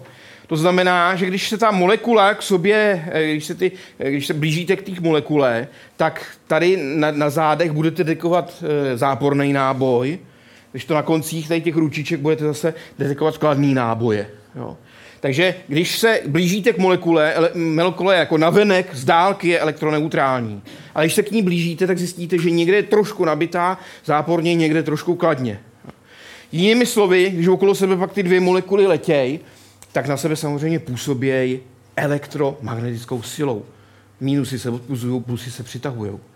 Takže to, že ty molekuly se pohybují, že, že, se, že se mezi nimi nese ten vzruch, není tím, že by na sebe přímo naráželi, ale tím, že na sebe působí elektromagnetickou silou. Šíření zvuku ve skutečnosti velmi překvapivě eh, by se nedělo nebýt elektromagnetické síly. No a v tom je zakopaný ten pes, protože zůstek působí gravitačně na všechnu hmotu. Běžnou, atomární i tu temnou. Ale jak to začne e, se ohřívat a začne to foukat, záření, záření, elektromagnetická síla, že? elektromagnetická interakce, tak na který, na který to začne působit? No jenom na tu, na tu klasickou atomární hmotu. Protože jsme říkali, temná hmota na elektromagnetickou sílu peče, jinak by zářila. Nezáří. Jo? Je, je, je to prostě šuma, šuma fuk. Takže to záření, prostě, který prochází, tak odfoukává už jenom tu obyčejnou hmotu, atomární barionovou hmotu. Ne tu temnou. Jo? A proto to, ten, ten, ten pík to je ta vlna, která se prostě šíří, když se ta vlna šíří, eh, ta hmota eh, rozpíná, ale je menší, protože už je to jenom ta atomární barionová hmota, ne ta temná. Ta tady není. Takže poměr těchhle z těch dvou vln je vlastně poměr zastoupení temné hmoty a e, obyčejné, e, obyčejné hmoty e, ve vesmíru. Takhle samozřejmě by se tou analýzou dalo, dalo pokračovat, to už je o něco, o něco složitější. Ale ve skutečnosti opravdu nedělám nic jiného, než že si vyfotím ten raný, raný vesmír, zjistím, jaký v něm byly zvukové vlny, protože vidím, neslyším, ale vidím, a potom s tím zvukem pracuju úplně stejně, jako s tím zvukem od těch houslí. Tak jednoduše se dá zjistit, z čeho je náš vesmír, vesmír složený. Kolik, to, kolik té hmoty tam eh, na počátku bylo. A mm, takže, takže prostě ten vesmír k nám opravdu mluví. Přímo nám říká, jsem takhle starý, eh, je ve mně tolik, tolik temných hmoty, tolik obyčejných hmoty, tolik temné energie jsem rovnej, plochej, jo, což se zase zjistí podle polohy tady tohohle z toho maxima, do toho, do toho nebudeme zabíhat. Vesmír k nám skutečně promlouvá. A promlouvá tou nejzásadnější řečí, říká nám, jaký ve skutečnosti je, nebo jak, v, jak, v jakém stavu vzniknul. A teďka uh, se podíváme do uh, vesmíru mnohem, mnohem bližšího. Podíváme se na naše, na naše slunce. To slunce si nasimulujeme pomocí pánvičky, na které budeme simulovat smažení řízků. No. A bohužel teda není to jako úplně, úplně dokonalý, protože olej, který tady používám já, je silikonový, a navíc, aby to bylo dobře vidět, tak je v něm, eh, jsou v něm eh, hliníkové piliny. No. Na hliníku by se asi doma nemělo ani vařit, že jo? protože hliník je uh, podezřeli z toho, že způsobuje toho uh, Alzheimera. No víte, jak dlouho s tím pracuju? No. Tak. Tak já tady zapnu, zapnu vařič. Bohužel uh, není tady prostor pro to, abych to přinášel kamerou, takže uh, budete se muset pak jít podívat, co tam, uh, co tam je. Já to, někam, já to někam dám, někam daleko, že mu tohle smrdět, tak abych to nečukal tady. Tak, uh, zatímco to ohříváme, co se, uh, co se děje. Tak, uh, v té spirále topný se dali, jak jsem zapnul prout, tak se dali na pochod elektrony. Že? Elektrony mají baťoch se záporným nábojem a teďka všechny někam jdou. Prout elektronů, čili elektrický prout vráží do uh, krystalové mřížky toho, uh, toho kovu a uh, tím předávají uh, svoji energii, čímž uh, to ohřívají. Že? Tím ohřívají tu plotínku, pak ohřívají tu uh, pánvičku a od toho se uh, potom ze spodu ohřívá ten olej. Jenže olej, na rozdíl od toho kovu, je špatný vodič tepla. Že? Je to izolant, proto jsme, je to tuk, že? proto jsme izolovaný tuky někdo docela dobře. Že? Takže tom tuku už se eh, ta, eh, to teplo nerozvádí vedením, to znamená nárazy těch částí do sebe, ale celý objem toho, eh, toho plynu, toho, toho oleje se dole ohřeje tu pánvičku, tím se rozepne, zvýší, sníží se jeho hustota, vystoupá to nahoru, tam se to ochladí, zahustí a klesá to zpátky dolů. Že jo. A tohle se děje na vícero eh, místech najednou a eh, vzniknou tam tedy vzestupné a sestupné proudy, čím se to teplo převádí, říká se tomu konvekce, konvektivní eh, proudění. Jo? No a to co, tam, to, co tam vlastně vidíme, jsou potom hranice těch jednotlivých konvektivních buněk. Já vám to... Mám to nám tady na stůl. A tady je taková tma, že to není vidět. A jo, je to vidět. Vidíte to? Ty, ty, ty, jsou to jednotlivý, jednotlivý buňky. Na to posvítíme. Je to dobře vidět. Jo? Takže tohle se děje, až budete smažit řízky, jak si na to vzpomeňte. Jo? Jo? Říká se tomu konvekce.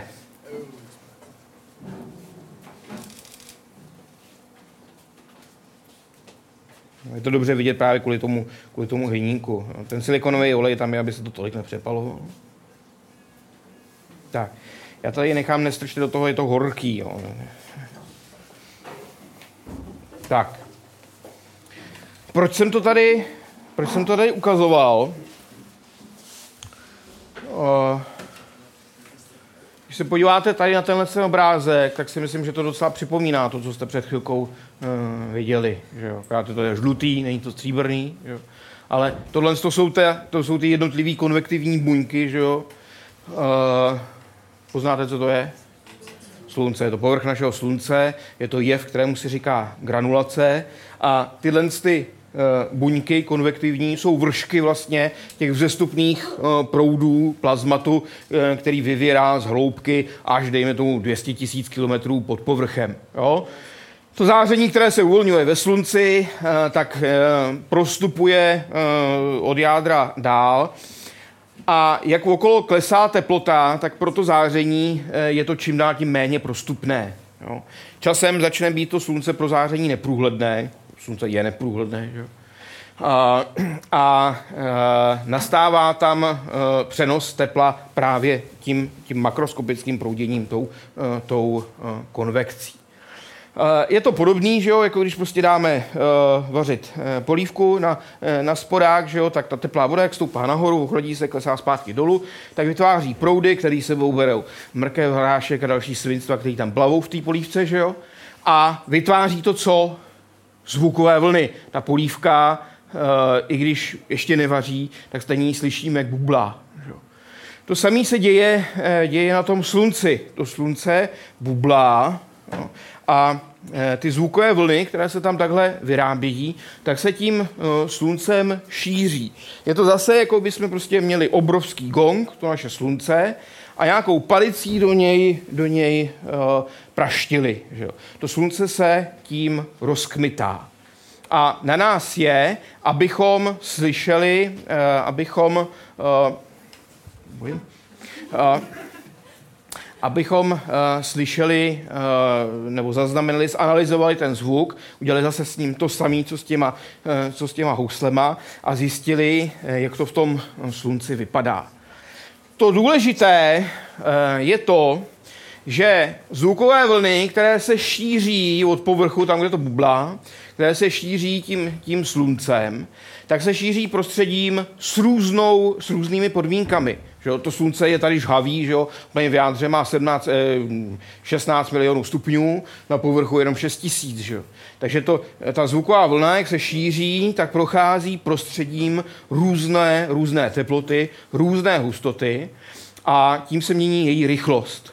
A když se mění rychlost vlny, tak co ta vlna dělá? Láme se. Že jo? V, je to to samé jako v případě světla. Světlo ve vzduchu se šíří rychleji než ve skle a proto se při přechodu ze eh, vzduchu do skla láme. Tady se ovšem eh, neláme jednou, ale tím, že se pořád mění hustota toho prostředí a teplota toho prostředí, tak eh, se láme eh, kontinuálně.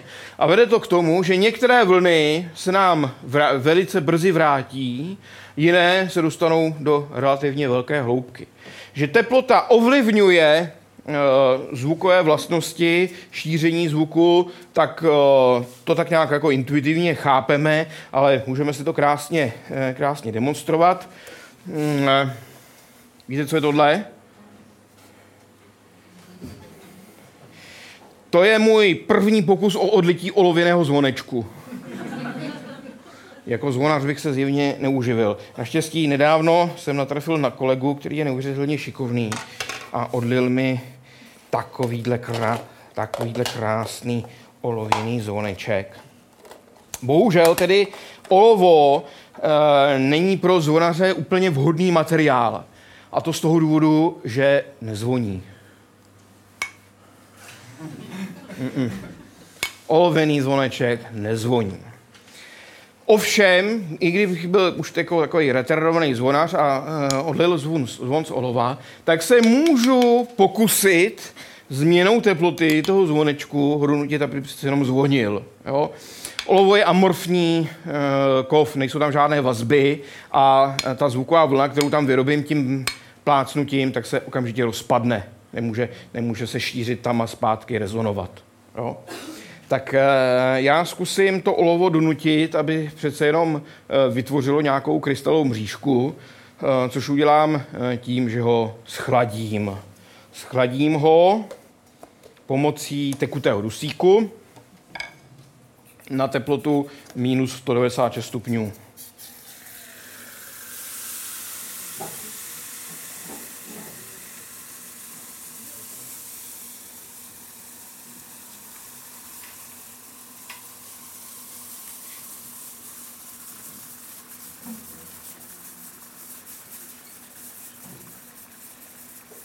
Tak, tekutý dusík, má teplotu tedy minus 196 stupňů. Samozřejmě vidíte, jak vaří, že jo, to bublá. Jinak ale, protože to má minus 160 stupňů, tak jako klidně do toho strčím prst, jo, není to, jako ty různý filmy Terminator a Demolition Man jako nefungují tak, jo. Prostě nic, nic to nedělá. Tak. Takže chladíme, tím, tím chlazením zpomalujeme, eh, zpomaluje tepelný pohyb těch, eh, těch atomů olova, čímž pádem ty slabunké vazby, které mezi nimi vzniknou, tak se udržejí, jo, nejsou, eh, nejsou rušeny tím, tím, tepl, tím tepelným pohybem. Tak co máme vychlazeno?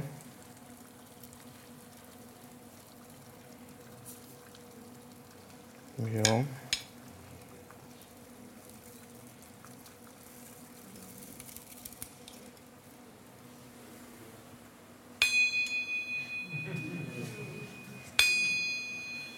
Mhm. Čili teplota evidentně velmi významně ovlivňuje zvukové vlastnosti, akustické vlastnosti toho materiálu. Tak. tak abych ho nepoložil na tu horkou plotínku, aby se nerostek. Tak. Čili s těmi zvukovými vlnami uděláme eh, v podstatě, v podstatě to též, co eh, s, těmi, eh, s tím zvukem z těch, z těch houslí. Nakreslíme si spektrum, zjistíme, ve kterých různých módech to slunce kmitá a z toho se pokusíme zjistit, eh, z čeho to slunce je. Že? Protože jestliže tahle vlna se nám vrátí už odsaď, tak z toho můžu říct vlastně, jaká je tady teplota. Jo? Vypočítat vlastnosti toho slunce tady v tomhle tom místě. Tady tahle vlna s větší frekvencí se dostane hloubš. Jo? A zase můžu říct, jaká je tady teplota, jaká je tady teplota zvukové vlny jsou jedinou šancí, jak se podívat dovnitř slunce. Že jo? Nemůžu prostě vzít teploměr a bodnout ho tam a zjistit, kolik je, kolik je v tom jádře. Že jo? Mám nějaký model a ten model potřebuju, uh, potřebuju ověřit. A neexistuje jiná možnost, než prostřednictvím zvukových vln. Je to v podstatě to samé, co dělají tady na Zemi geologové nebo seismologové, že jo, taky vědí, že je tam tekutý jádro a pláž, že jo, aniž by se tam provrtali. Je to strašně, strašně hluboko. Že jo. Ale oni vědí, jak se šíří zvukové vlny zemí. Zvukové vlny, tlakové vlny nebo zemětřesení. Že jo. Jo. Různé frekvence se šíří do různých, do různých hloubek a tak geologové nebo seismologové e, mají, mají prostě přečtenou naší zemi vevnitř. Proto se tomuhle z tomu oboru, který analyzuje uh, uh, zvukové vlny ve slunci, říká helioseismologie.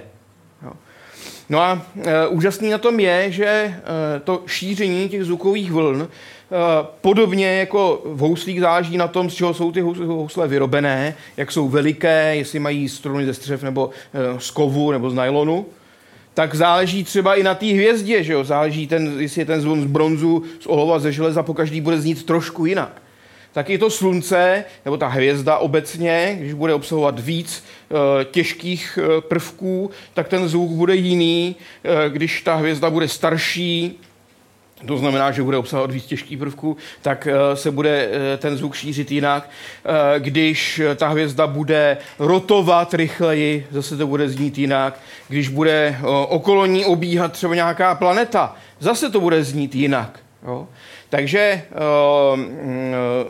vlastně vytváříme, nebo nově vzniká obor, kterému se říká astro, astroseismologie, a není to nic jiného než poslouchání hvězd na dálku, tím, že prostě my sice ty zvukové vlny neslyšíme, ale zase prostě vidíme, jo, Tady vidíme, jak to slunce, ty, tyhle ty topičky, že jo, to je v podstatě, jako by to bylo nějaký moře a na něm, na něm jsou vidět vlny. Že nemusíme je nutně slyšet, stačí je vidět. Jo? Tak to je, to je tohle toho. Bohužel ty eh, hvězdy jsou eh, jaksi eh, poměrně daleko, takže tam nevidíme přímo ty vlny, ale má to, to kmitání těch hvězd se samozřejmě projeví na jejich jasu. Jo. Takže máme, máme možnost tady například vidět analýzu zvukového spektra Alpha Centauri. Jo. Zase vypadá to úplně stejně jako to spektrum těch houslí. My ty hvězdy prostě posloucháme.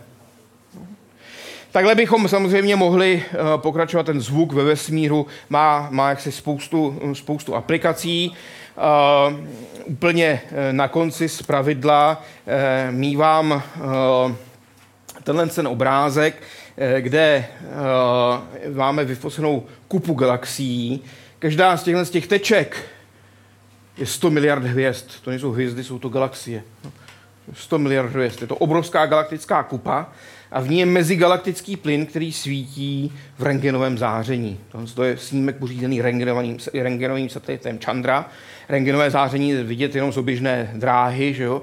protože atmosféra ho uh, pohlcuje, krátkodobé záření pohlcuje ozon, že jo? takže aspoň zatím teda musíme uh, za krátkodobým zářením nahoru, až si ten ozon zničíme, tak uh, budeme moct i tady ze země pozorovat krátkodobý záření, což bude, což bude pecka. Že jo?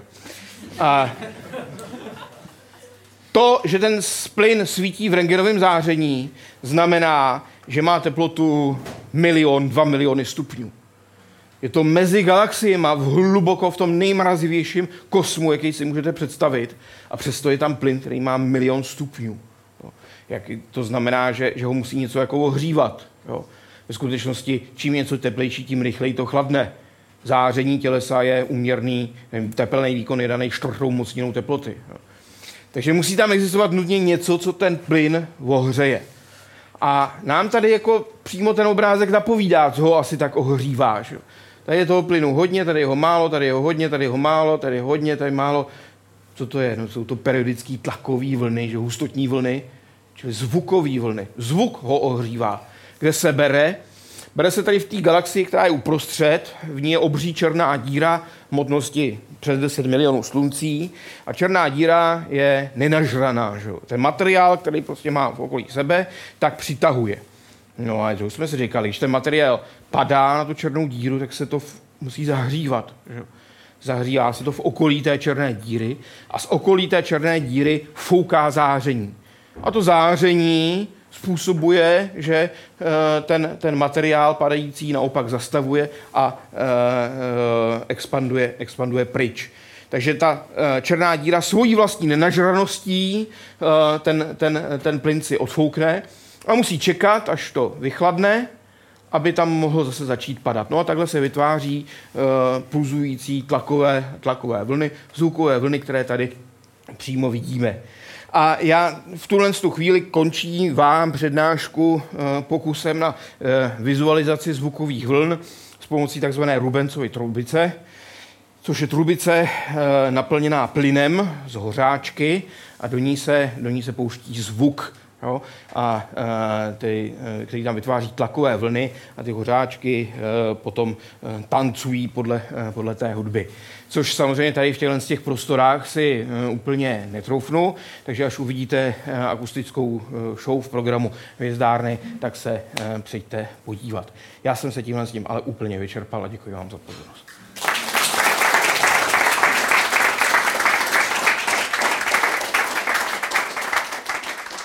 Tak já moc děkuju. Já, mo- já moc děkuji i za druhou přednášku, která teda bohužel nemohla být zakončena tou krásnou zvukovou tečkou.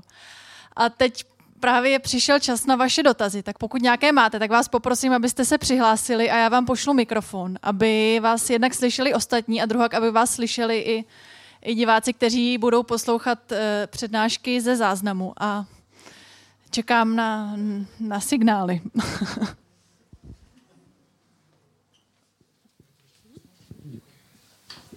Dobrý den, já, má, já mám dotaz na slečnu psycholožku. Já jich mám víc, tak já zkusím říct takový nejzajímavější, co mě napadl. když se vybírá ten tým třeba pro tu vesmírnou výpravu, nebo možná i pro, to, pro ten velín, jak tam hrajou roli třeba psychologické profily těch postav, nebo o tom jste nemluvila, ale asi zřejmě to je možná věda, sestavit ty lidi nejenom kvůli, podle jejich odbornosti, ale i podle toho, aby vůbec potenciálně spolu mohli jako výjít. Ví, víte o tomhle něco, nebo mohla byste nám o tom něco uh, Určitě, snažila jsem se k tomu najít různé zdroje. Bohužel jsem neměla tu čestu posádku sestavovat. Na druhou stranu by to byla teda velká zodpovědnost, takže jsem možná i ráda. Uh, dávali jsme ty týmy dohromady hlavně právě v závislosti na odbornosti, na tom, kdo, kdo měl tu časovou kapacitu, kdo tam chtěl udělat experiment, spíš než na tom, jak by se děly ty profily dohromady. Takže uh, nedokážu úplně odpovědět a v literatuře se na to úplně odpověď najít nedá, protože to, jakým způsobem si to třeba NASA právě sestavuje, samozřejmě někde nezveřejňují. Dobře, dobře, děkuji, děkuji. A jestli můžu ještě jeden. Určitě. Uh, to mě napadlo, když jste mluvila o tom, takhle, já nejdřív řeknu jeden takový pod, poddotaz.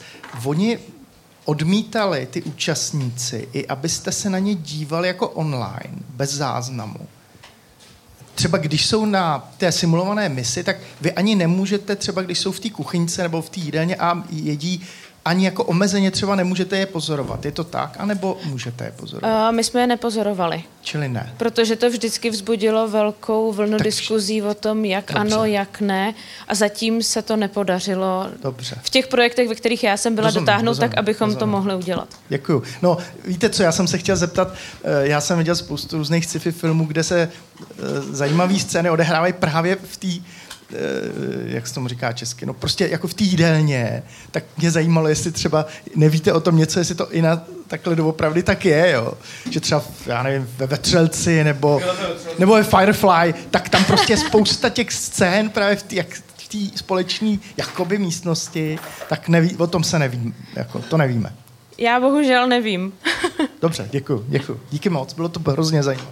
Děkuji. Tak další dotazy.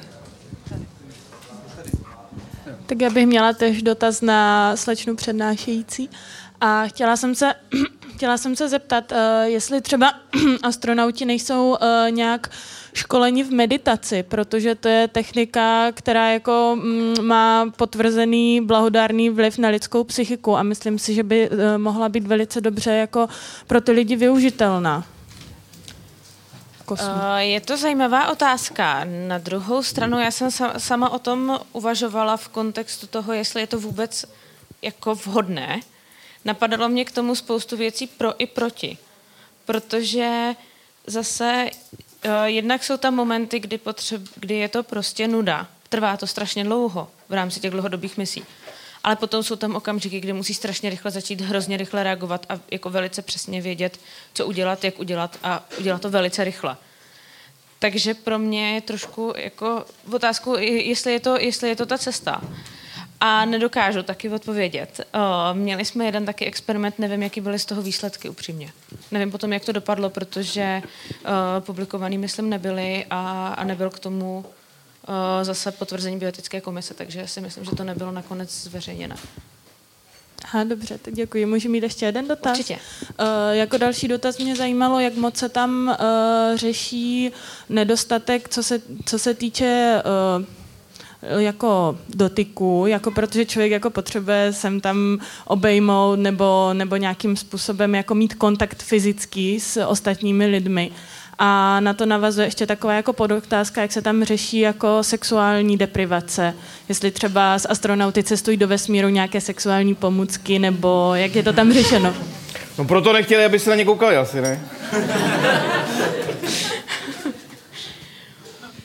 Myslím si, že to je jedno z těch témat, který tam jako samozřejmě k tomu patří, ale vlastně se o nich jako nemluví. Na druhou stranu eh, v rámci reálných vesmírných misí stav bez tíže tohle to dělá velice komplikovanými. A i v rámci třeba prvních dní, kde je redistribuce kapalin, takže uh, krev se nahrne do hlavy. Je otázku, jestli je to vůbec reálný. Četla jsem na to taky pár jako studií. Uh, není uh, úplně jasně, jako jasný, do jaký míry třeba sex ve vesmíru by byl proveditelný.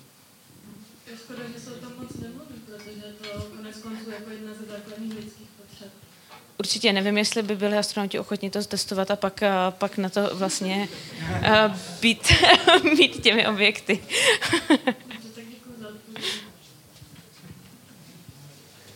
Já jsem se chtěl, to asi můžu. Jak tam uh, byla ta problematická osoba, to C, ten, ten průdič, uh, jako zkoušelo se, co se stane, když, když se jako ta osoba odstraní, jestli se najde nějaký náhradní, jako... Protože mně přijde, že jako v sebe menším kolektivu se vždycky najde někdo, kdo prudí, jo? tak jestli, jestli se tohle testovalo nějak.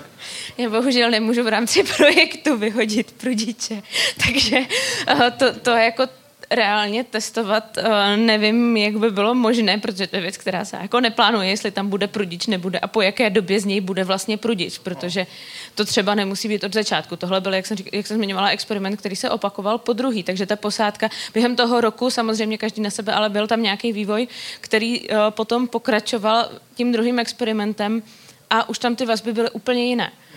Což je teda otázka, jak by to bylo, kdyby třeba pro, proběhlo po roce další nebo, nebo něco podobného, protože ty dlouhodobé mise samozřejmě uh, taky by trvaly dlouho a myslím si, že mít tam nějakého prudiče je vlastně vlastně normální a, a že je vlastně tendence tam někoho najít. Nemusí to být nutně jeden člověk, může tam být třeba dva, dva menší v vozovkách prudiči nebo někdo, kdo tam úplně nezapadá.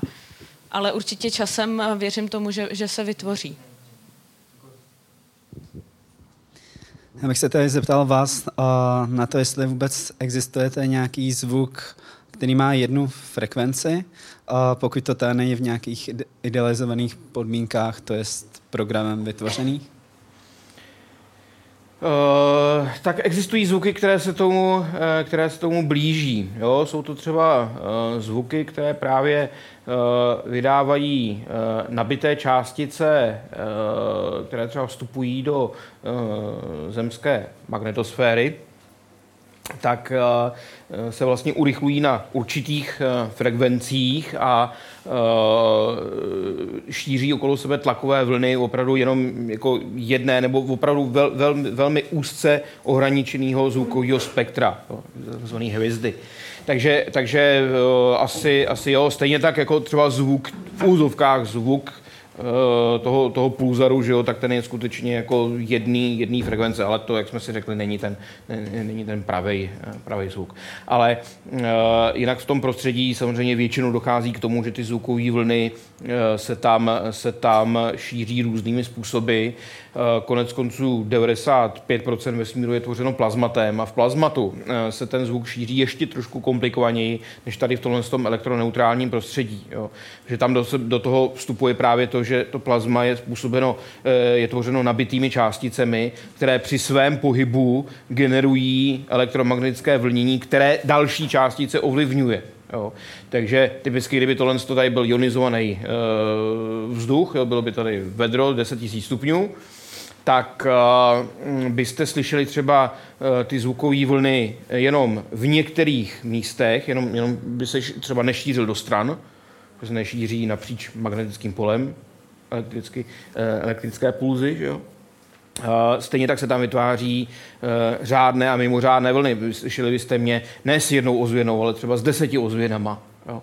Takže tam, tam je to uh, šíření toho zvuku komplikovanější, ale furt ta analýza toho zvuku má úplně stejné principy. Tak jo, ještě nějaký dotazy.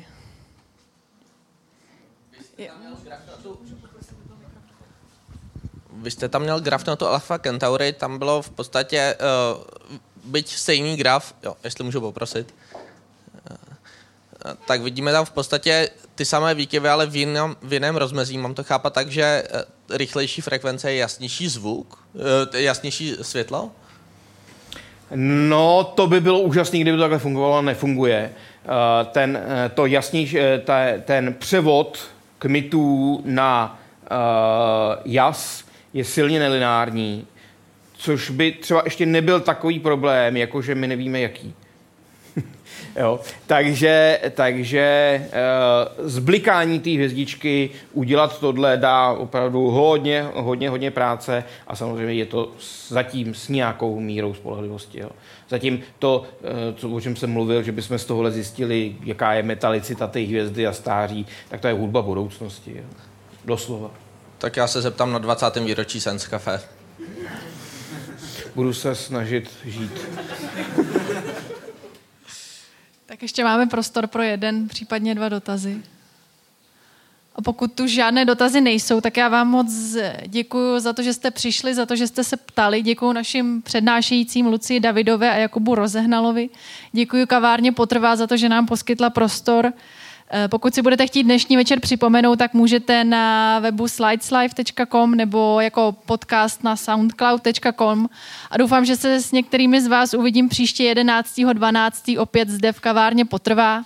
Hosty ještě nemáme potvrzené, takže vás nebudu eh, lákat přímo na ně, ale budu vás lákat na nás jako na Science Café a, a těším se příště na viděnou. Naschledanou.